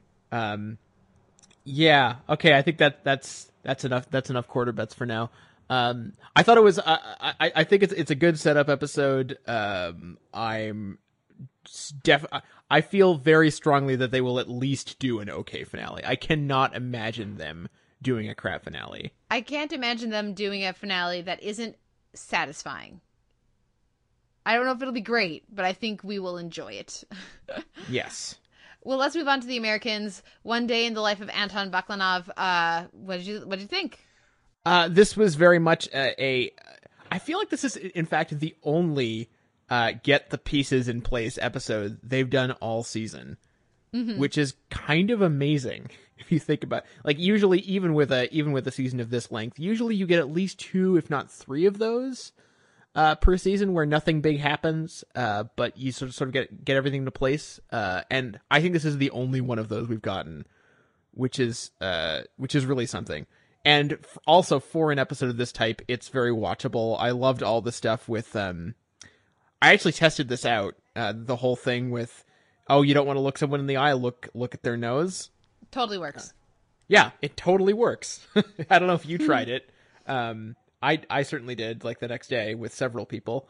And uh yeah so great. Thanks for thanks for the tip the americans. See, this Um, is things that uh, performers and auditioners know. but you look at the group, not the individual. Look at a speck on the face, so you don't see the face. Yeah, Well. I, I probably should have known that, but I didn't. Um, no one ever told me. But uh, and also those POV shots were incredible. Yeah, fantastic. Yeah, you're right. There's there's a lot of of place setting here, but with like with Nina, with Paige, with you know another level of um frustration, you know, between uh Philip and uh Frank Langella's character. There's uh I, I like I like the way that's phrased by Philip.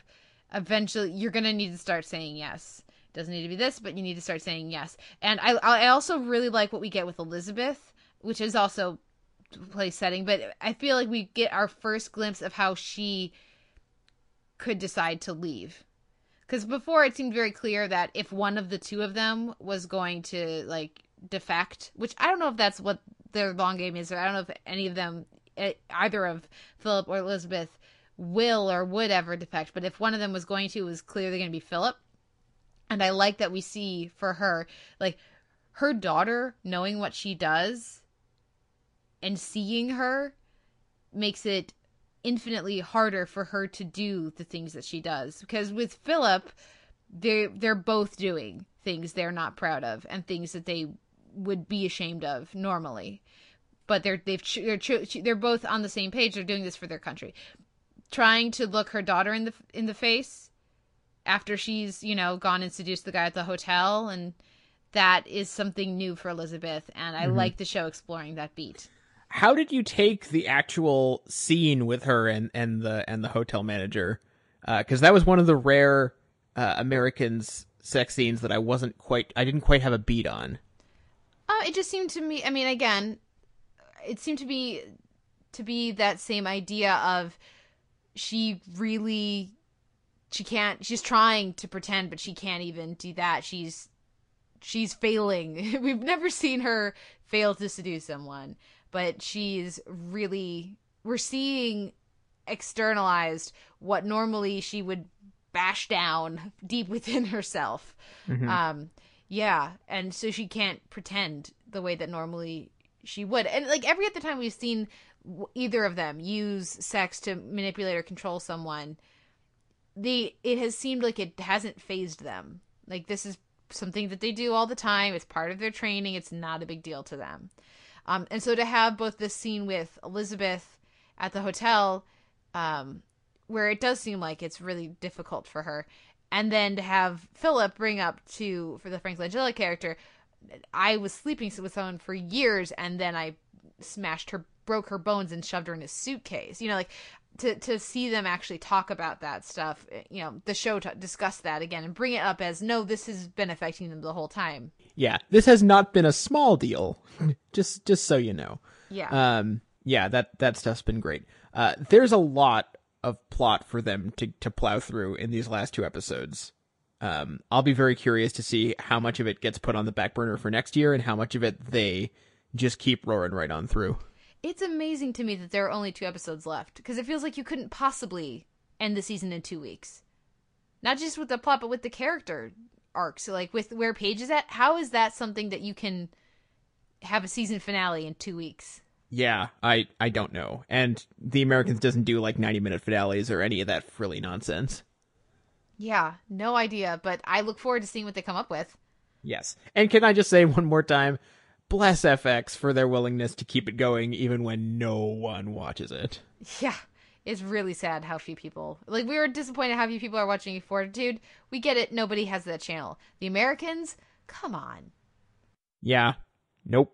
Well, let's move on to Mad Men New Business, and uh, we got a lot of time with Diana this week. Um, do you think she'll be back? And either way, are you were you glad to have spent the time? Uh, the consensus elsewhere seems to be that no one likes Diana, um, or is confused by why the storyline is happening. Uh, I'm quite pleased to spend time with Diana because uh, I really, really like Elizabeth Reeser, always have. Um, and I was glad she didn't get Neve Campbelled, basically.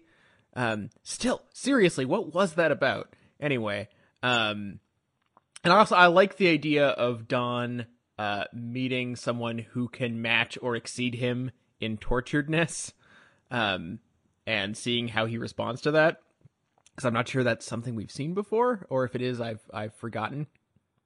Um, so I, I just I don't know something about her performance has really got to me repeatedly, uh, in ways uh other parts of the episode didn't. Um, I uh, I have to say, while I was happy to spend time with Stan, um, I really did not care about um this uh this this artist lady who was macking on everyone. I don't I, I didn't really know what the point of all that was. Oh, I thought that was fun. Yeah, I like that. Um, was it Pim or something like that? Pima. Pima, yeah. Uh yeah, because it, it's nice to, to first of all, I'm just glad to get more Stan content, but it's nice to see that side of him come out a bit more. And uh, I mean, we can both relate to the, the, how he's feeling. It's like I have nothing to show. All my good stuff was so long ago. I'm sure we've all had that Yes. that moment, um, and they did such a good job of capturing that. Um, yeah, I, I, I thought Mimi Rogers was just full of swag in that role. Um, so fun. It's a different kind of character than we've seen on the show, and um, yeah, I, we get all. That also gives us the little moment with Peggy, which was delightful. Um, and I kind of I wish she hadn't undercut herself and, and Stan at the at the end there, but you know, I guess our, our our Peggy gets has her feelings hurt too at times. So um, yeah, but I, I I really enjoyed that. As for Diana, I like Elizabeth Reeser too. I think she's great, and I think she does a really good job here. But it's just such. I was just watching this, going, "Ah, damn it, Don, you have a type." Um, and so because of that, it just felt like uh, here's another one of these women that Don is gonna, you know, he really likes a tortured brunette or a complicated brunette or an ice queen blonde. Like I want him to end up with a nice redhead, just like stable, happy. Uh, not Joan, but you know, more in that mold would be nice. Just, just who knows? But I'm just because we've seen various versions of this type of character, the the the tortured or the the the he likes he likes to white knight basically. So um that was you know I was like we only have 4 episodes after this week. Are we really going to spend one of those episodes on somebody who feels almost interchangeable with the various women Don's had affairs with over the years? I don't know about interchangeable. Also, we have five more episodes, sir. Okay, Um, 5. But uh, anyway, the um, line reading of the week definitely goes to uh, Vincent Kartheiser for uh, when when they go golfing, which unfortunately we never see. And uh, he says, "Oh, it's fine. I'll just bring my suit and throw my tie over my shoulder. They'll love that. Ugh, they probably will." Yeah. Good stuff. How about Megan? What'd you you know, what'd you think of that corner of the show this week? I was glad to have her back. Um, uh, so was I. Even I thought though that she kind of overdid it with. Um, I mean, I know that she didn't steal all his furniture on purpose, but uh, stealing all his furniture and taking a million dollars and not even saying thank you seems like a bit much. Well, I just assumed she was going to send the furniture back. But you think no? No, I don't. I don't think you you do that shot of his empty apartment only to refill it with his furniture. I suppose. Yeah. Yeah. And and um yeah, I don't think he, if if, it, if she didn't take a million dollars, that would be one thing. Um but yeah, I did like um and and if they had left uh left it on less congenial terms, then it would make sense more that she wouldn't bother sending the furniture back. Um but I also think the episode is smart to point out that Megan picked that everything there. So nothing there really was uh, like defined Don. So may- maybe now he can he he's he's starting from, from scratch. He's starting over, and he has to make these decisions of what he wants his apartment to be, what he wants his life to be.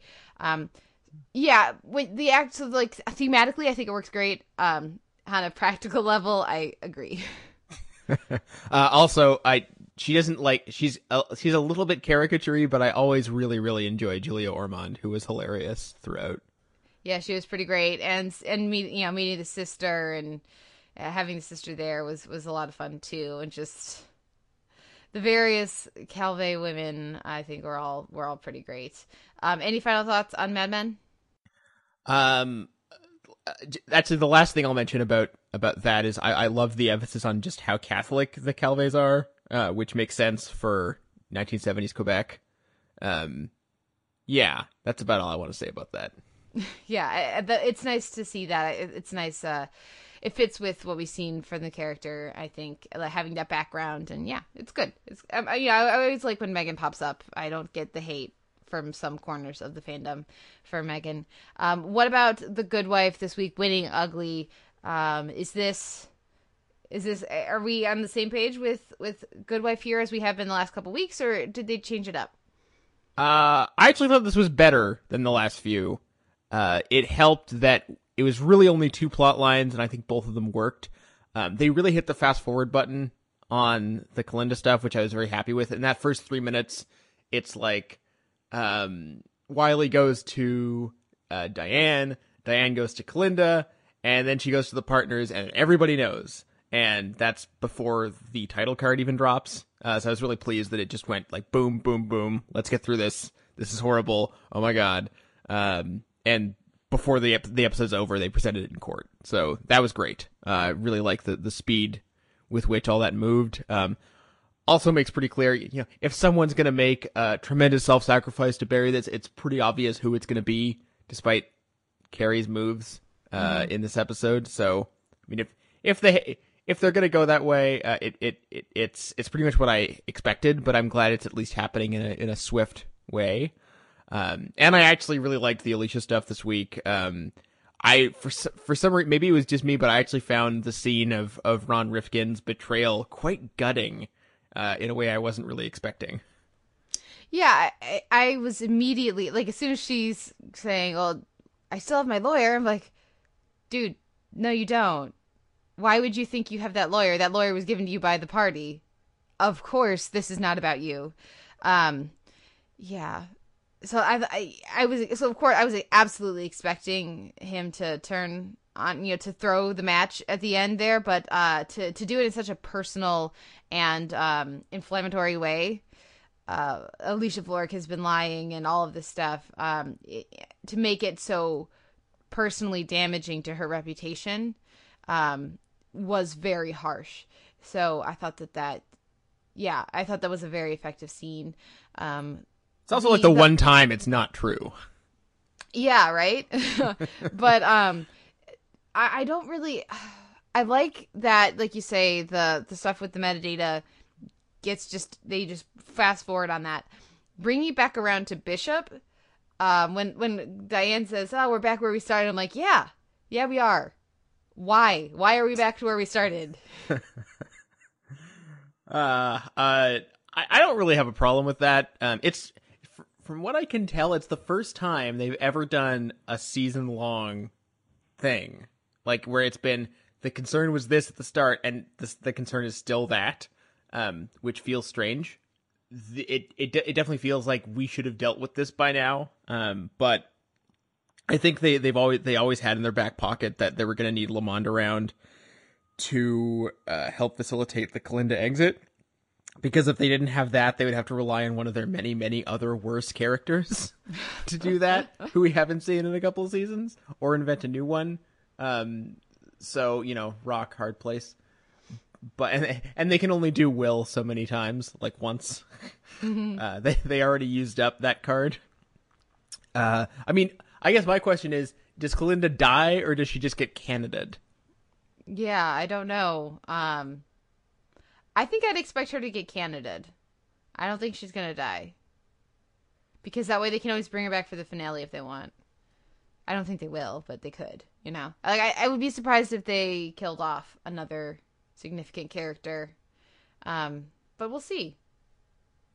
Um, I also wanted to give some love to the sequence in which uh, we get the funny or die style treatment of Alicia's emails.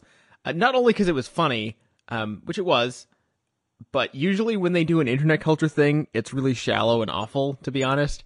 Um, but this actually, I thought the video itself worked, and I really loved the scene of Grace watching it and Elisa, Alicia listening to Grace watching it because it makes total sense that she would uh, she didn't necessarily have the, the the guts to just read the emails, but she thought maybe if she could watch like a parody of it, it would be easier, or at least on like a subconscious level. And it totally is not easier.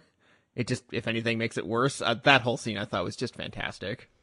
Yeah, I like that that Alicia is honest with her to a point. She doesn't say more than she has to. Um, but yeah, uh, and and that that hug at the end is all about Alicia and not at all about Grace, and Grace knows it, and that so that that ending with that hug and that dead look from Grace, she's like, I don't want to be hugging you right now, um, but I don't get what I want in this mother daughter relationship was particularly like a little sting at the end. Um, thought that was really good. Uh, yeah. Anyway, I I thought better than the last few, which have been sort of dispiritingly mediocre. I'm hoping they can I mean, I'm trying to think what they can do with the rest of the season besides get rid of Kalinda that'll be like super compelling. I don't really know what it would be. Yeah, I mean, either this whole election thing has just felt like such a detour, and then to end this season with her not actually having the job, it just it really feels like a restructuring year without yeah like i feel like a lot of this you're gonna be we're gonna start in season uh, seven um, and just say okay everything that happened in season six, we could normally the Good Wife would have done in three episodes, um, and instead they it took a season to do it. Um, but I, again, as ever, I hope to be wrong. I hope to them to that they'll have fantastic episodes for the next several weeks going into the finale, and we'll be riding a high again before the next season. But who knows? Uh, I I will just add that uh, I really loved uh, Chris Noth didn't get a ton to do this week, but I did love when Alicia runs over to him and and and talk and is steaming about the uh the the the 2012 chips or whatever, and he's like, "Oh, oh, that's interesting. Uh, not my problem." like interesting, but not my problem. I didn't do that one. yeah, that was good. Yeah. Well, what wins your weekend drama? I will give it to Better Call Saul, of which we will have more to say later. Okay, and I'm gonna give it. I think I'm gonna give it to Justified. Um, yeah, there's there's stuff that I liked here, but again, like you sort so like you were saying, a lot of this was not peak that show. So there, you know, there are Better Call Saul episodes I like better than the finale, and certainly for the Americans, and um, slap was never going to be in contention. Let's be honest. Uh, so. Uh, yeah, I think I'll give it to Justified this week, and All right. we'll see what happens next week. But for now, we'll uh, a, few show notes. You can find a post up for this episode at soundonsight.org, where you can leave us a comment and let us know what you thought of the week's TV. You can also email us, theteleverse at gmail.com, or you can like us on Facebook to follow the goings on of Sound on Sight TV and continue the conversation over there. You know, talk with uh, talk with Kevin about what you guys thought this week, and of course, we'll chime in um, as well. You can also find us in iTunes with an M4A chaptered feed and an MP3 unchaptered feed, and we would appreciate if anybody wants to leave us a rating or review. It's been a while; it'd be nice to to get a few more of those. It does help other people find the show, and you can also, of course, uh, follow us on Twitter. I am at the Televerse, and you are. At Sucker Howl. And what is our question of the week? Well, it's it's premiere season, which also means it's finale season. Uh, so I mean, we've got Americans doing its uh, season finale in a couple weeks. Justified series finale in uh, tonight as we record. Mad Men series finale very soon. Uh, what what are what are you most anticipating? What are you most uh, dreading being gone for a year to forever? Um, I was surprised by how much I missed Mad Men upon watching the premiere.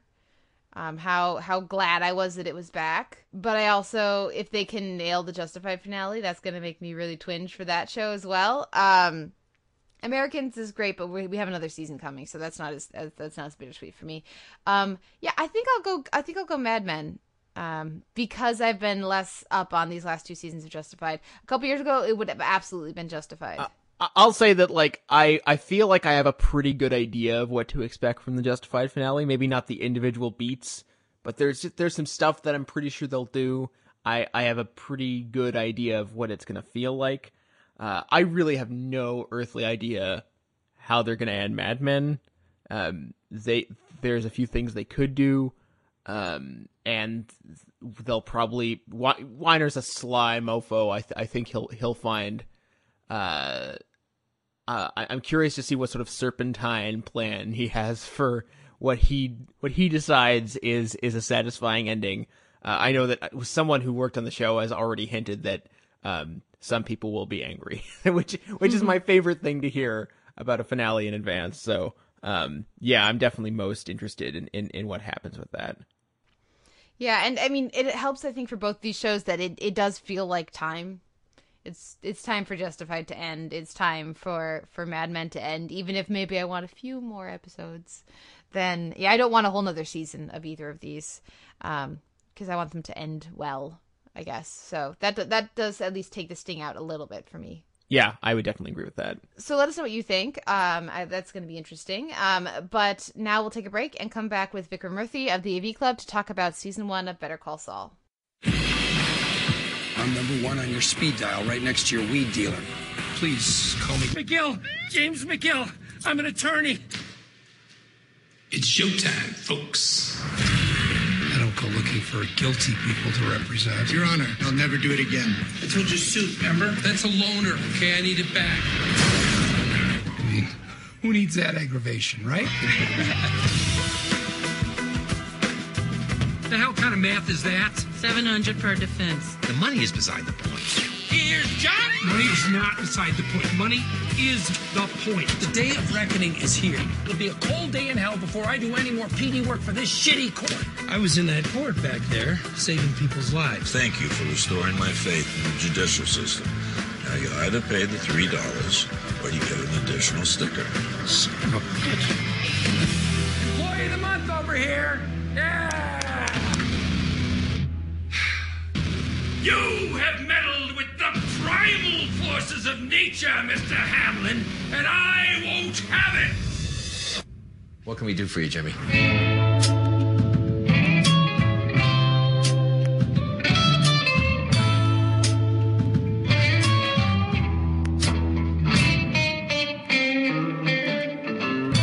Back with the Televerse. This is Kate Kulzick, joined as ever by Simon Howell. And this week, it's time for another season spotlight. It's been a while, but we thought we should bring it back because it's been a fantastic first season of Better Call Saul and such a wonderful surprise for 2015.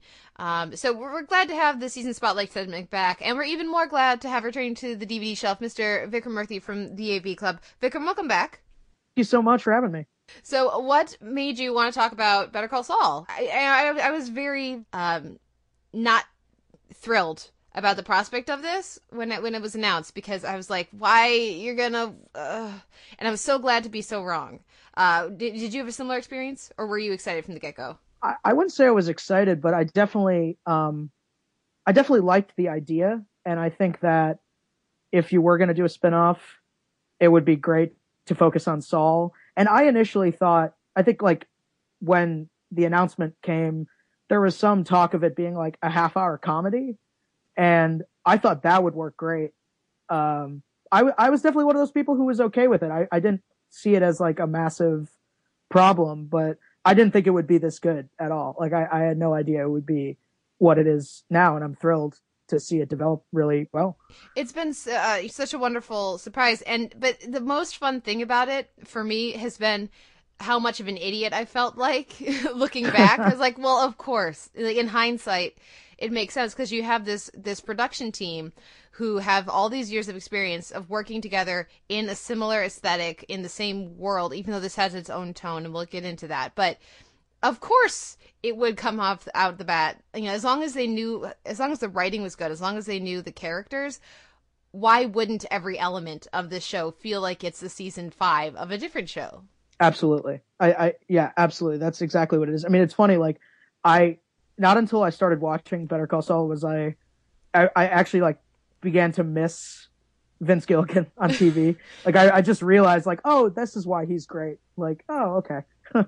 yeah, Simon, I, I, definitely had that experience. Uh, I, I want to say you did too, but I don't want to speak for you. Uh, is that were you? Did you not realize how much you'd missed Gilligan until it came back?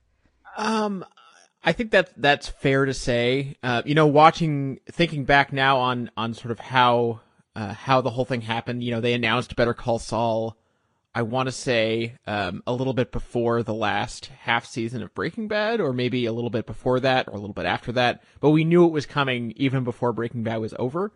Um, and I distinctly remember that because I remembered, well, Saul can't die now uh, because because now this they they just really don't want to shoot themselves in the foot on that. Um, and it really seems like uh, when when Breaking Bad wrapped up, um, they were at they were at the wrap party and said, "Well, I'll see you all again on the set of Better Call Saul," and then just they went straight from one to the other. And obviously, Gilligan's not as involved uh, here. I mean, Peter Gould acts as showrunner and and wrote uh, key episodes. He also created the character of Saul, so it makes sense that that he is he's the head honcho. But he's clearly uh, learned a lot from from working with Gilligan. Um, what I find interesting though is that he clearly has uh, a distinct sensibility that is his own, and something that I've really enjoyed um, about this season in particular, and I, I'm I'm hoping that it will carry on to the rest of the show, has been the um, the profound influence of a certain generation of American films, uh, particularly from the mid set, like I would say early to, to we, we, can just say from the seventies, I guess, especially uh, American auteur cinema from from that period. There's at least one reference to a film, usually of that era, in every single episode. But more importantly, the filmmaking itself, in how patient it is and in its willingness to I mean we we should talk about, a little bit about the uh, the season finale since we didn't get to talk about it on, on the on the televerse. Um, that montage we get of uh, of Odenkirk and Mel Rodriguez and their adventures in conning and the and the wacky colors and the and the visual overlays those are that was not a contemporary feeling sequence at all. And I mean that in the most delightful way possible. Yeah absolutely. I um I found that sequence to be uh, absolutely delightful. And second to personally, the bingo scene in the finale, I thought was absolutely brilliant. I thought the way they sort of ratcheted up the tension with the uh, like the rattling of the bingo balls, like high up in the mix of the sound design, coupled with uh, Odenkirk's just absolutely brilliant acting with uh, him just having like a very public nervous breakdown in front of these senior citizens at bingo day. I don't know. I thought I thought that scene was just. I, I liked the show up until then, but that scene was just sold me on how great the show could possibly be. Just the way that scene almost like felt so long and it never ended and it, like forced you to sort of like watch this man fall apart and and turn his back to a lot of values he had. I don't know. I thought I thought that scene was just tense and stellar and like it it it, it sold me on the finale just completely. Like I love that. Now here's where I lose my TV credit card, um, because everyone agrees with you guys about. Uh, well, I mean, I shouldn't speak for Simon. I don't. I, I everybody agrees with you, Vikram, about that bingo scene. Um, and there's stuff about it that I really very much appreciated. Like you said, the the continuing to like constantly going back to those bouncing balls and the tension of that and the way it goes together and um, it's edited together and um, and of course Odenkirk's performance is fantastic. Uh, but I, I, I, I kind of, I was like, can we wrap it up? um, and I know it makes me a bad critic. well, no, I don't think it makes you a bad critic, but uh, one of the things that I loved about that sequence is I think it's in the first or second episode when we get a reference to network. Um, when he when he's giving that uh, that that Beatty speech about you've messed with the primal forces of nature or whatever. um, and when we get this sequence, the this to me it's it's their homage to to it's their more direct homage to Network. It's it's Odenkirk slash Saul slash, slash Jimmy's um, I'm mad as hell and I'm not going to take it anymore speech, and it's probably at least as long and almost as um, I mean, what, what I was, I don't mean to uh, get too autobiographical, but when I was growing up, I, I, went to, I was in theater school, and I actually did that monologue for an audition because I was stupid, um, and and I got, got, total flashbacks to that particular sequence while watching, uh, while watching this because it has that same uh, sort of overblown theatrical long-windedness that like I know that if there's like 13, 14 year old kids watching this now, that's, that's going to be their audition piece for like, f- for some crappy theater, co- for their local crappy theater company, uh, like immediately. And I'm looking forward to never watching that happen.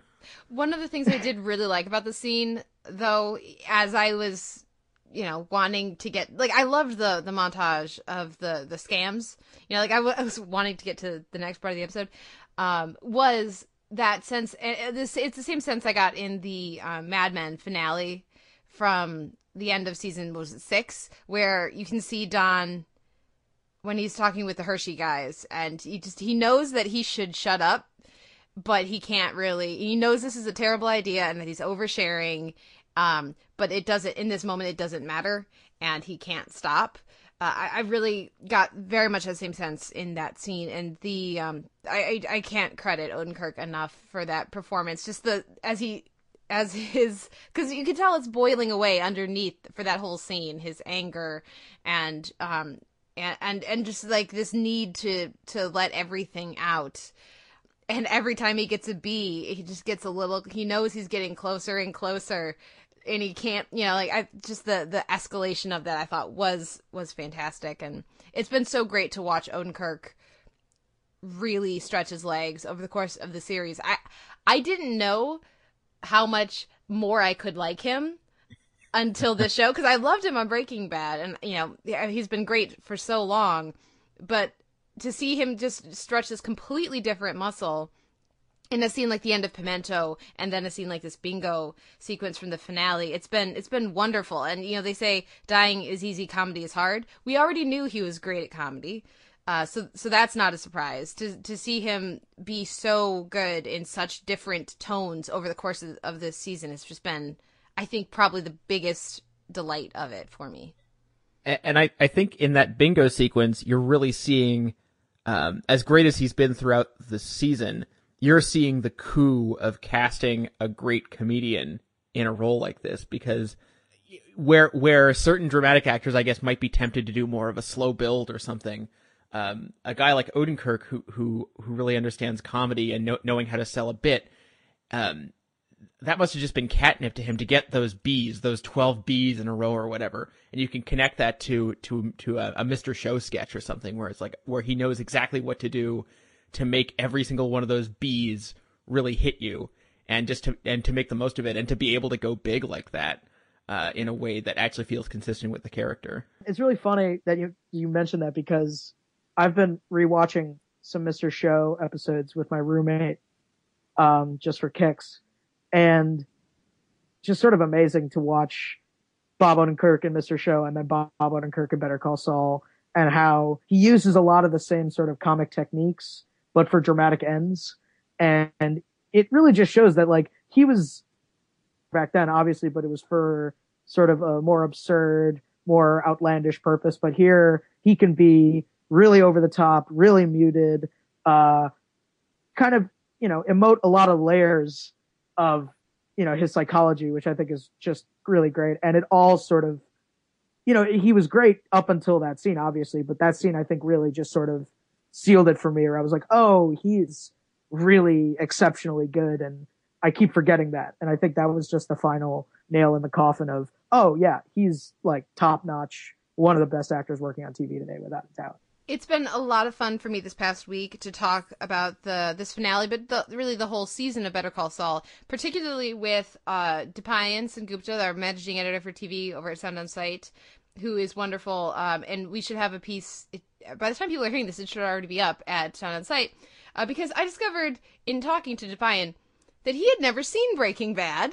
it seemed like a, maybe because we were talking about wouldn't it be great to have somebody who's seen the show and somebody uh, Breaking Bad and somebody who hasn't seen Breaking Bad talk about Better Call Saul and how that affected their experience. It's like, but we're not going to be able to find someone who hasn't know, watched who Breaking hasn't Bad. watched Breaking Bad, uh, uh, which was delightful because of course he hasn't yet, and now he says he's going to wait until after Saul. We'll see how that goes. But um, anyway, so it was so so much fun talking to him because getting that getting that perspective of of the show um, from someone who hasn't seen Breaking Bad and so doesn't know this visual style that you know that we were talking about earlier as being so uh, Vince Gilligan or just really this production team, um, and it was used so well here on on Better Call Saul. What I think has been particularly fun, like an extra level to Better Call Saul for me, but yet not something that I feel like is a detriment to those who haven't seen Breaking Bad, and especially after talking to Deepayan, I feel confident I can say this, um, is that I, I love how this show has kind of been screwing with our expectations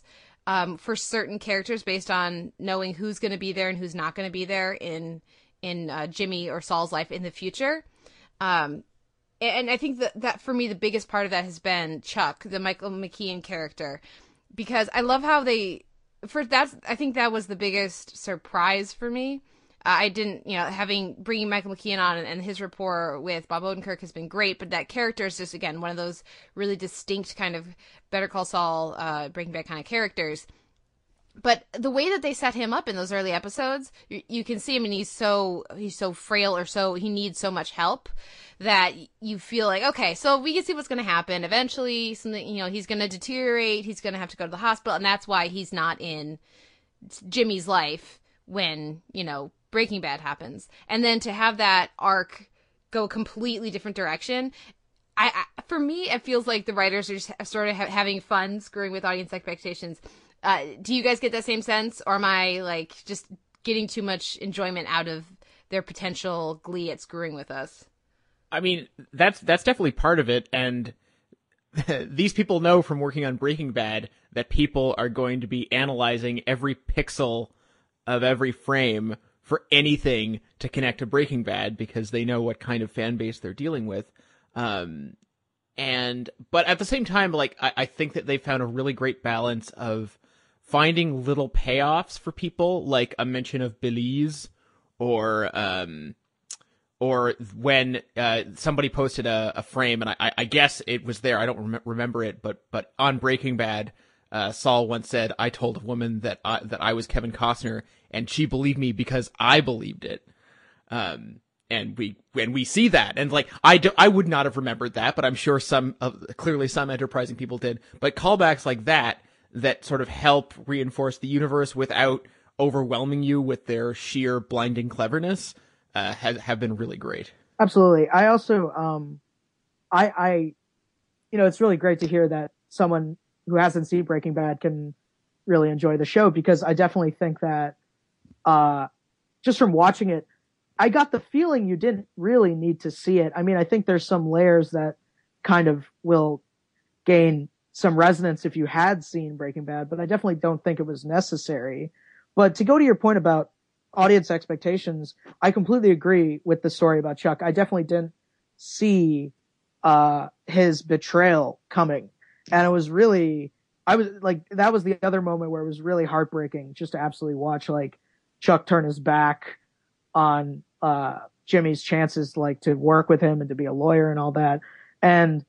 I found I found that I mean I know we're talking about the finale, but I found that scene in the end of episode nine to be really stellar. The way it's sort of it's this big empty house, but like it's a very intimate, claustrophobic conversation. And I don't know. I mean, I think, you know, Michael McKean is just another stellar actor working on the show, but I definitely think that there's something to the idea that there isn't going to be the crazy explosions and of violence or of, you know, sort of menace in Breaking Bad, but the explosions come from more intimate betrayals and intimate, uh, sort of misunderstandings or miscommunications. And I really like that sort of shift away from Gilligan's, uh, I don't want to say larger, more epic sort of actions, but I, I just like that Gould is going in a more sort of small scale direction that I think works really well and is echoes uh, Breaking Bad as an end parcel with Breaking Bad's climactic, uh, you know, actions at the end. You know. Yeah. Well, and and again, when we talk about these ties between Breaking Bad and Better Call Saul, I think, uh, yeah, I, I I'm sure I'm not the only one who's a little nervous when Tuco shows up at the end of the pilot. We're like, oh, we're gonna, uh, is this what we're gonna be doing? But then that's Yeah. the only time, aside from Mike, who's a strong supporting character, that we have a character overlap or where there's a some something that if you've seen Breaking Bad, you're like, oh my god, and if you you know like there's the only other character. The rest of this world is so fully fleshed out and explored. Um, full of completely original characters. So you know Chuck and Kim and uh, I mean even just like like Nacho. I think bringing it, being able to bring in that world of of Tuco and and that the the drugs and, and all of that, but with the Nacho character instead of the Tuco character is something I'm really looking forward to in season two, and not just because it's wonderful to see Michael Mando get to you know not play Vic Vic the Dick, um, but but even just like every other having the only overlap in in characters be aside from their two kind of central and supporting roles just be that one or two episode cameo basically of Tuco I think really was one of the smartest decisions that that this season made Yeah, I would add to that that um, another sort of progression that I that I really enjoyed was the uh, what we got with Hamlin. Like Patrick Fabian is so good at playing the loathsome creep, uh, or you know the or the you know the white collar asshole that you really don't see it coming when he turns out to be uh, maybe still a jerk, uh, but at least uh, he's he's just as much putting up a front as as Jimmy is in certain respects, uh, and as all the other characters are, and you realize that he's really not. Um, you know, he, he he has a utilitarian side, but he's not uh, the complete monster he maybe even wants to appear as. And having him get this this own almost sort of invisible arc uh, throughout the season was really lovely as well.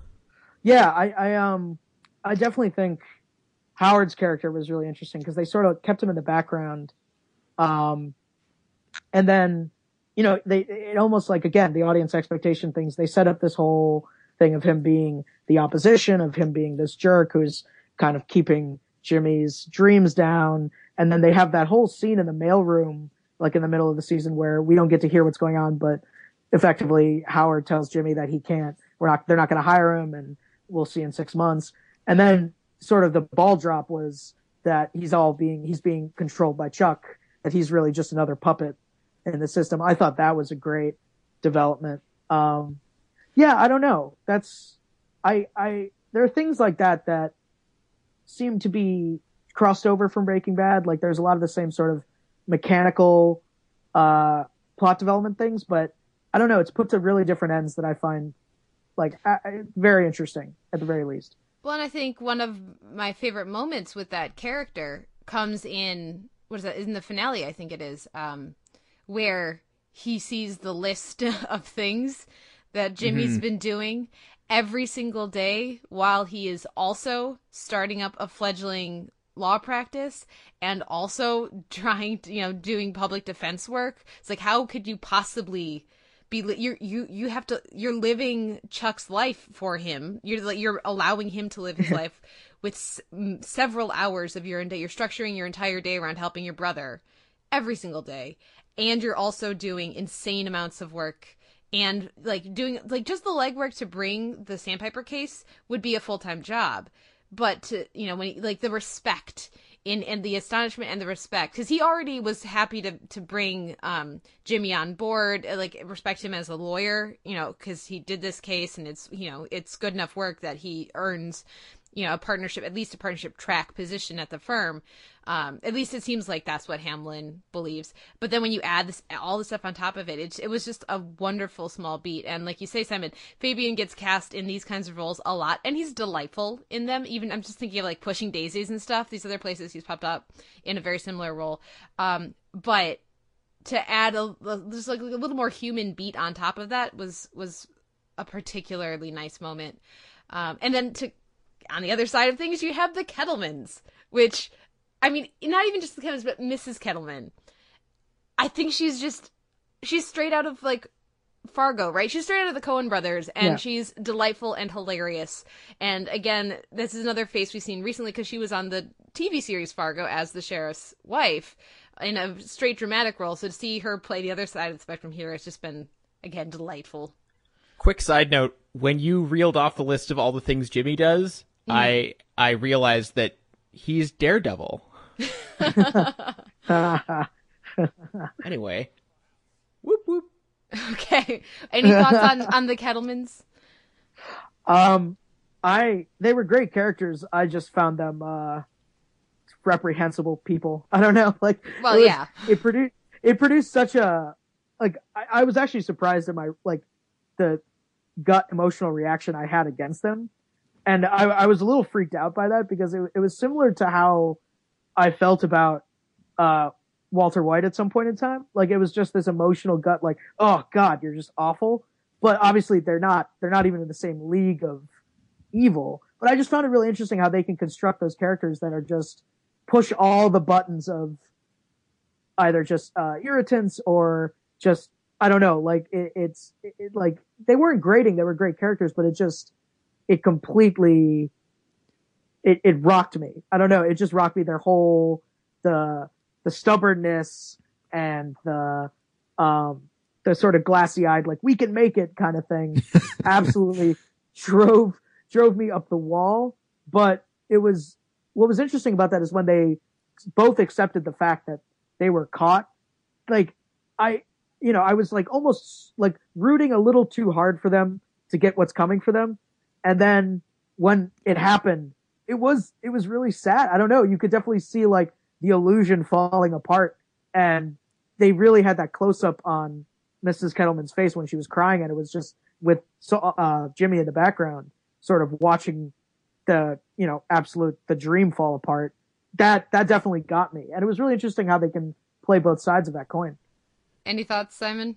Um, yeah, that that was that was a great moment, and I can't dispute that the Kettlemans were were great characters. Um, I think when when you're talking about uh, connecting them to Walt, I think it's it's definitely the it's the self assuredness, and it makes you realize that with if Breaking Bad had had had Walt as its antagonist, I mean, sorry, let me rephrase that in, in a different way.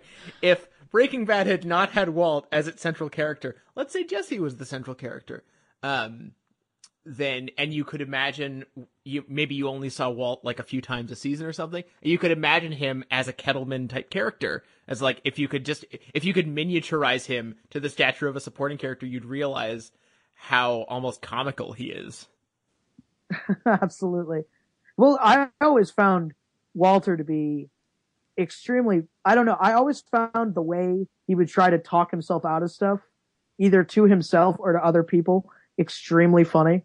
Like the way I the two the two moments come to mind immediately is his whole speech in front of the school after the plane crash. I thought that is is straight up one of the funniest things I've seen on TV. Just him going like, "Well, it was you know it wasn't even all the way full one of those planes. You know, it was it was only Yeah. two thirds full, and and you know it's his, only the seventh biggest plane disaster in history. And then the other one, which I I, I laughed at the beat like just so I remember specifically like cracking up was when Gus uh kills that assistant in the beginning of season four, that first episode, and right before that, like when Gus is setting up to kill the guy and we don't know he's gonna kill him, there's just this beat, and then Walter goes, Okay, let's talk about Gus. Like he just he's like, Okay, let, let's talk about it. Like you can see Walter freaking out and then trying to trying to get himself out of the knot. I find that stuff hilarious. The same way that Mrs. Kettleman is like, oh, drug dealers and and uh, rapists are just walking around, and you're trying to prosecute my husband, and everyone's looking at her like she's out of her mind. Yes, there's a level of um, self delusion and uh, ridiculous um, self assuredness to those characters that does make them make for some pretty great comedic moments. And it's it's nice. It's interesting to hear Vikram that it, it's such a visceral like you have such a vitriolic response to them. That's really interesting, and I I would not be surprised if we got more characters in that vein oh, as the show continues because it does seem very interested in, in exploring those types uh, of of characters and like and comparing them with Jimmy. So like like Jimmy is this character uh that his arc over the season I like comparing it to Walt's because it they, I feel like they are inherently two very different people. Walt constructs a narrative and um and is determined to get to Ozymandias basically. And um and, for Jimmy he's trying so hard to be to be good for lack of a better word to to be Chuck but the universe just it seems like they won't let they just keep punishing him for making ethical decisions which is already a hard enough task for him um so th- by the time we get to the the finale season finale and he decides to walk away from that life i think it's really um a very different decision than the kind of thing we we saw in Breaking Bad. And for me, I'm curious who you guys feel like Jimmy is because he there's Slippin' Jimmy and then there's trying to be Chuck Jimmy. Uh, for me, Jimmy is most himself when he's with Kim. And that's what makes that ending a little like I want to to feel like the ending is a triumphant, happy one, but I can't because I know that him making that decision is going to take him away from the kind of person he is with when he's with Kim. And so for me, it was I wanted it to be a triumphant moment, but because of my knowledge that Kim's not in Breaking Bad, um, I couldn't really enjoy it. I'm curious what you guys think Jimmy, who Jimmy is, at least right now, and how that last scene played for you guys. Well, first of all, I would say to to reformulate your previous thought in a slightly different way, I would say that Walt is trying to bend the universe to his will, whereas Saul slash Jimmy is just trying not to get broken by the universe. That's a Um, that is a much more eloquent way to put it. I only just thought of it while you were talking. So, anyway, um, the uh, wh- when you're talking about that that ending, uh, I'm con- I'm deeply conflicted about what you just said actually because the whole time he every time he gets a scene with Kim, yes he he does seem to have um he seems to be a better a better nicer more earnest person when he's around her. On the other hand, he seems he also restrains himself a lot. Like he uh, whenever uh, when Kim's talking about all the all the things that have gone wrong and Bruce betrayed him and he, and he and he's and he he is his biggest self around her uh, and arguably his best. I'm not sure that it's uh, honest though, or maybe it's honest, but it's not complete uh, because we know that actually he is completely legitimately steamed about all those things, and also he's clearly still in love with this woman. Uh, and he's not saying or doing anything about that while she's around. So I don't think it's it's it's accurate to say that he's most himself around her. If, if anything, he's he is he's presenting a very limited, uh, if shiny view of himself in a different sort of way. Interesting thoughts, Vikram. I'm a little hesitant to, you know, do this sort of, I, I, I get it, but I'm a little hesitant to make this sort of divide between like Jimmy and Saul, even though, uh, it's kind of what the show wants you to do. But I definitely think that he's all of those things. He's the same person, uh, who's with Kim. He's the same, per- he's the same guy, uh, who's slipping Jimmy. He's the same want to be Chuck. I think they're all the you know manifestations of the same personality. I definitely think it's a lot. He uses a lot of the same techniques to different ends. Like you can see uh, the way he sort of wins over cases and wins over clients is the same. He's using the same sort of techniques to scam people in Cicero. And I definitely think there's a little more sort of peer to peer honesty when he talks to Kim, but I definitely think that's just a product of, you know, a shared history that hasn't been really expounded upon. But to, to that, your point about the ending, you asked about my thoughts on the ending, and I, I think if I have one problem with the finale was the last like five minutes, I think felt a little bit abrupt and a little bit like rushed. I don't know. I definitely think that it was like after the funeral, the call from Kim being like, "Oh, you got this great job. Uh, you got to just interview." And then he gets to the the law office and he um, looks at the ring, and then he has that conversation with Mike, and then he drives off. I don't know. It felt a little just like maybe a tad bit abrupt for my taste. It was just like like I, I understand that the light bulb went off in his head, and he's like, "Oh, I'm never making that mistake again." But it all felt, I think, just a little too pat, and you could definitely see, uh, you know, the the sort of plot turning in a way that you hadn't before. Like I really like that they spent like almost more than half the episode in Cicero I, I definitely thought that was a really great choice for a finale. But I just think the way that they, they sort of tied it of like, oh, I'm never going to make that mistake again, w- wasn't really my bag. But I definitely think the the journey to that was really great. So I don't know. It's it's uh that was maybe my only problem with the finale. The um the phone call from Kim is very abrupt, and it does it almost feels like them going, "Oh crap, it's the finale." Uh, Yeah. we only have ten. We don't have Yeah. thirteen. Um, yeah, and, and I think it's because they've so wanted they need they needed or they didn't they wanted it to be a choice, him to make an active choice. So if he's going to make a choice to be Slippy Slip Jimmy with a law degree, rather than just Jimmy Jimmy McGill. You know, in him talking, you know, the the I forget the two partners, uh, like name partners of this firm, blah blah blah blah, and McGill and everything. He's like, yeah, I, I don't think it's any uh, coincidence that's Hamlin, Hamlin, and McGill. So McGill's at the end of, of his brother's law firm, and then this, when he's speaking out loud, it's something, something, and McGill. And then he decides to not go that way. But in order for the, him to make that choice, he needed to be presented with um, a, a, a good opportunity to not make that choice. Um, and have it be like a worthwhile one that he then doesn't accept.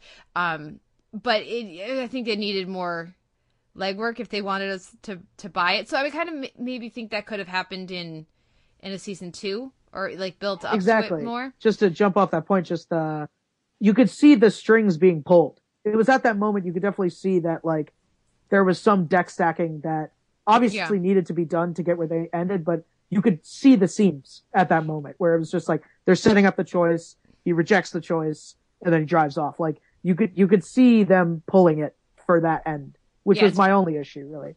It's very writerly. It's very and now a bit of plutonium here. We need this to happen. Uh so let's let's construct it that way. Yeah. Um but when you talk about the enjoying the the Cicero stuff, I I do got to mention Mel Rodriguez. I was so glad to see him pop up again. Uh cuz when he popped up in the the previous episode, I was like, "Oh, it's Mel Rodriguez. Awesome." Uh, I hope we see him again. Um, so I was I was glad to spend so much time with him in this finale. Did you guys have other um, characters? I do want to talk a little bit more about Kim before we wrap up. But do you guys have other characters or, that just popped up here or there throughout the season that you particularly enjoyed? Uh, I was surprised to see uh, so little of uh, of Michael Mando throughout the season, considering he's a regular, and I think he was in like four episodes. Mhm. Um, there's a few people like that in the cast. Where I'm like, all right, AMC, if that's how you want to play this. Um, but uh, I think that, they they did a great job spreading spreading around those characters, like ha- giving them each a little a little section. Like there's there's basically like a Kettleman's arc, and there's uh, there's a mini arc with uh, with Mando at the beginning. Um, we haven't even talked about Mike at all, which is which seems insane. Uh, but I like that their use of Mike, uh, for the most part, has been let's have a bunch of awesome sketches with Mike, um, because we like Mike, and like for instance, the whole thing last week with the, I think it was last week's episode with the um, with the with the the the the audition essentially for the job. Like it really it didn't do a lot for the season other than introducing his theme of do the job, do it right, and go home, be a good criminal. Um, but it was no one would think to drop it ever.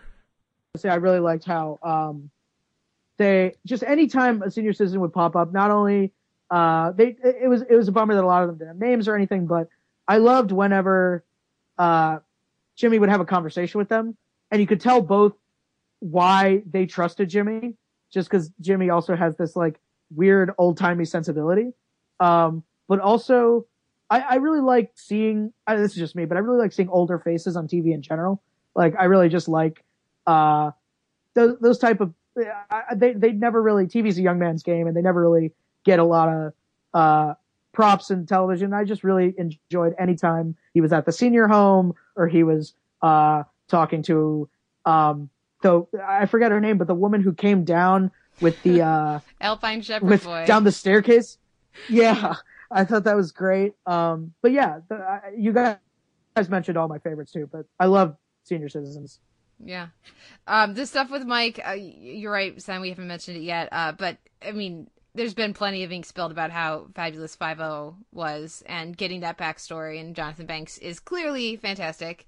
Um, uh, the I do the I'll just again to mention Kim again. The um, I think you're right that he Jimmy is presenting part of himself to Kim, but I, the difference I see with with with Slippin' Jimmy, it seems like he's um shutting off the part of him that can care, and that's why when at the um or or can um see more, you know, like he's he's he's in some ways he's very ambitious as as Slippin' Jimmy, but in other ways he really really isn't, and so um I, that's why I think he decides to go back at the end of the the finale and to, to not stay there and re-embrace that life because he wants more for himself even if it's not with chuck.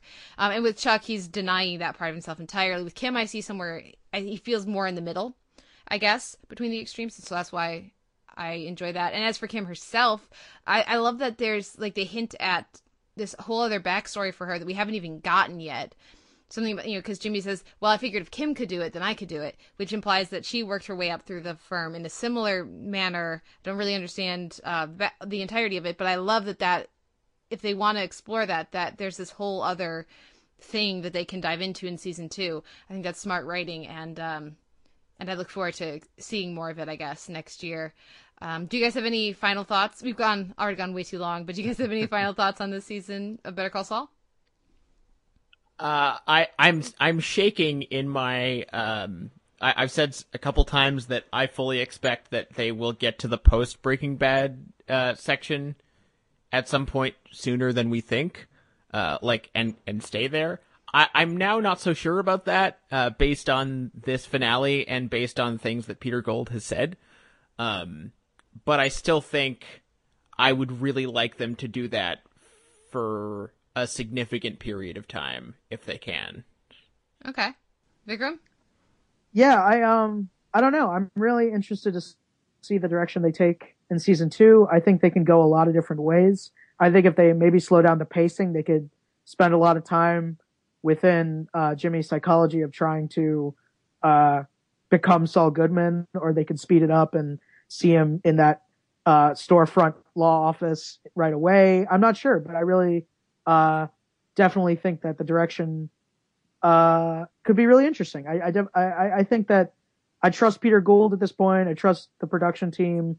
I think that it could be a really interesting second season. I can definitely also see it being uh, just a huge step up from the first season, where they just iron out all of the the jauntiness on the on the edges.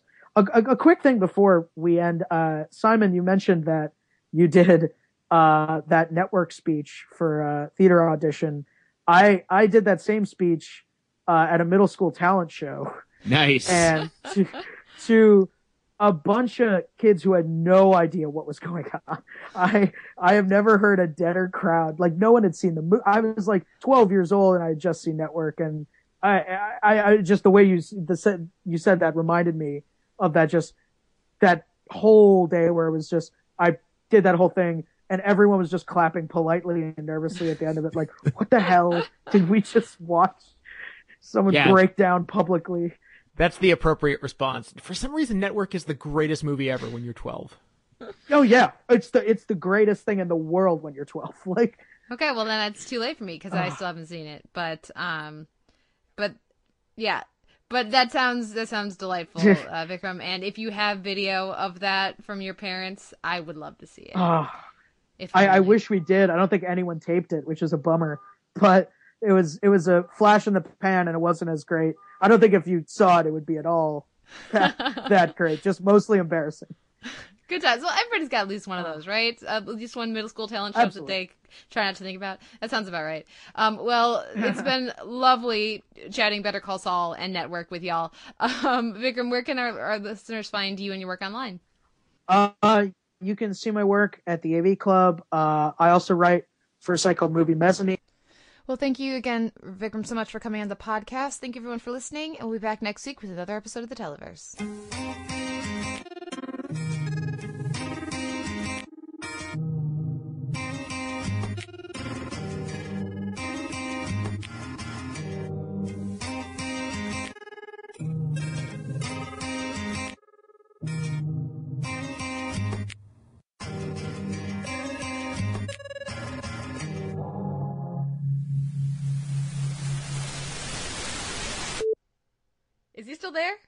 Oh no! Oh, Did we no. Vikram? We lost we were Vikram. just, we were Oh, just my talking God. and talking. oh god! Oh, that is hilarious. How long has he been gone? I don't know. Damn it. Hey, sorry. Hey, no, no, we just were feel like assholes because we were like, Vikram, thoughts? Oh shit, we've just been talking to ourselves. Oh God. oh, What was So- the last thing you heard? Who was talking when you when you dropped who out? was long-windedly going on? when you- It was it was it was Kate. The last thing I heard was Kate.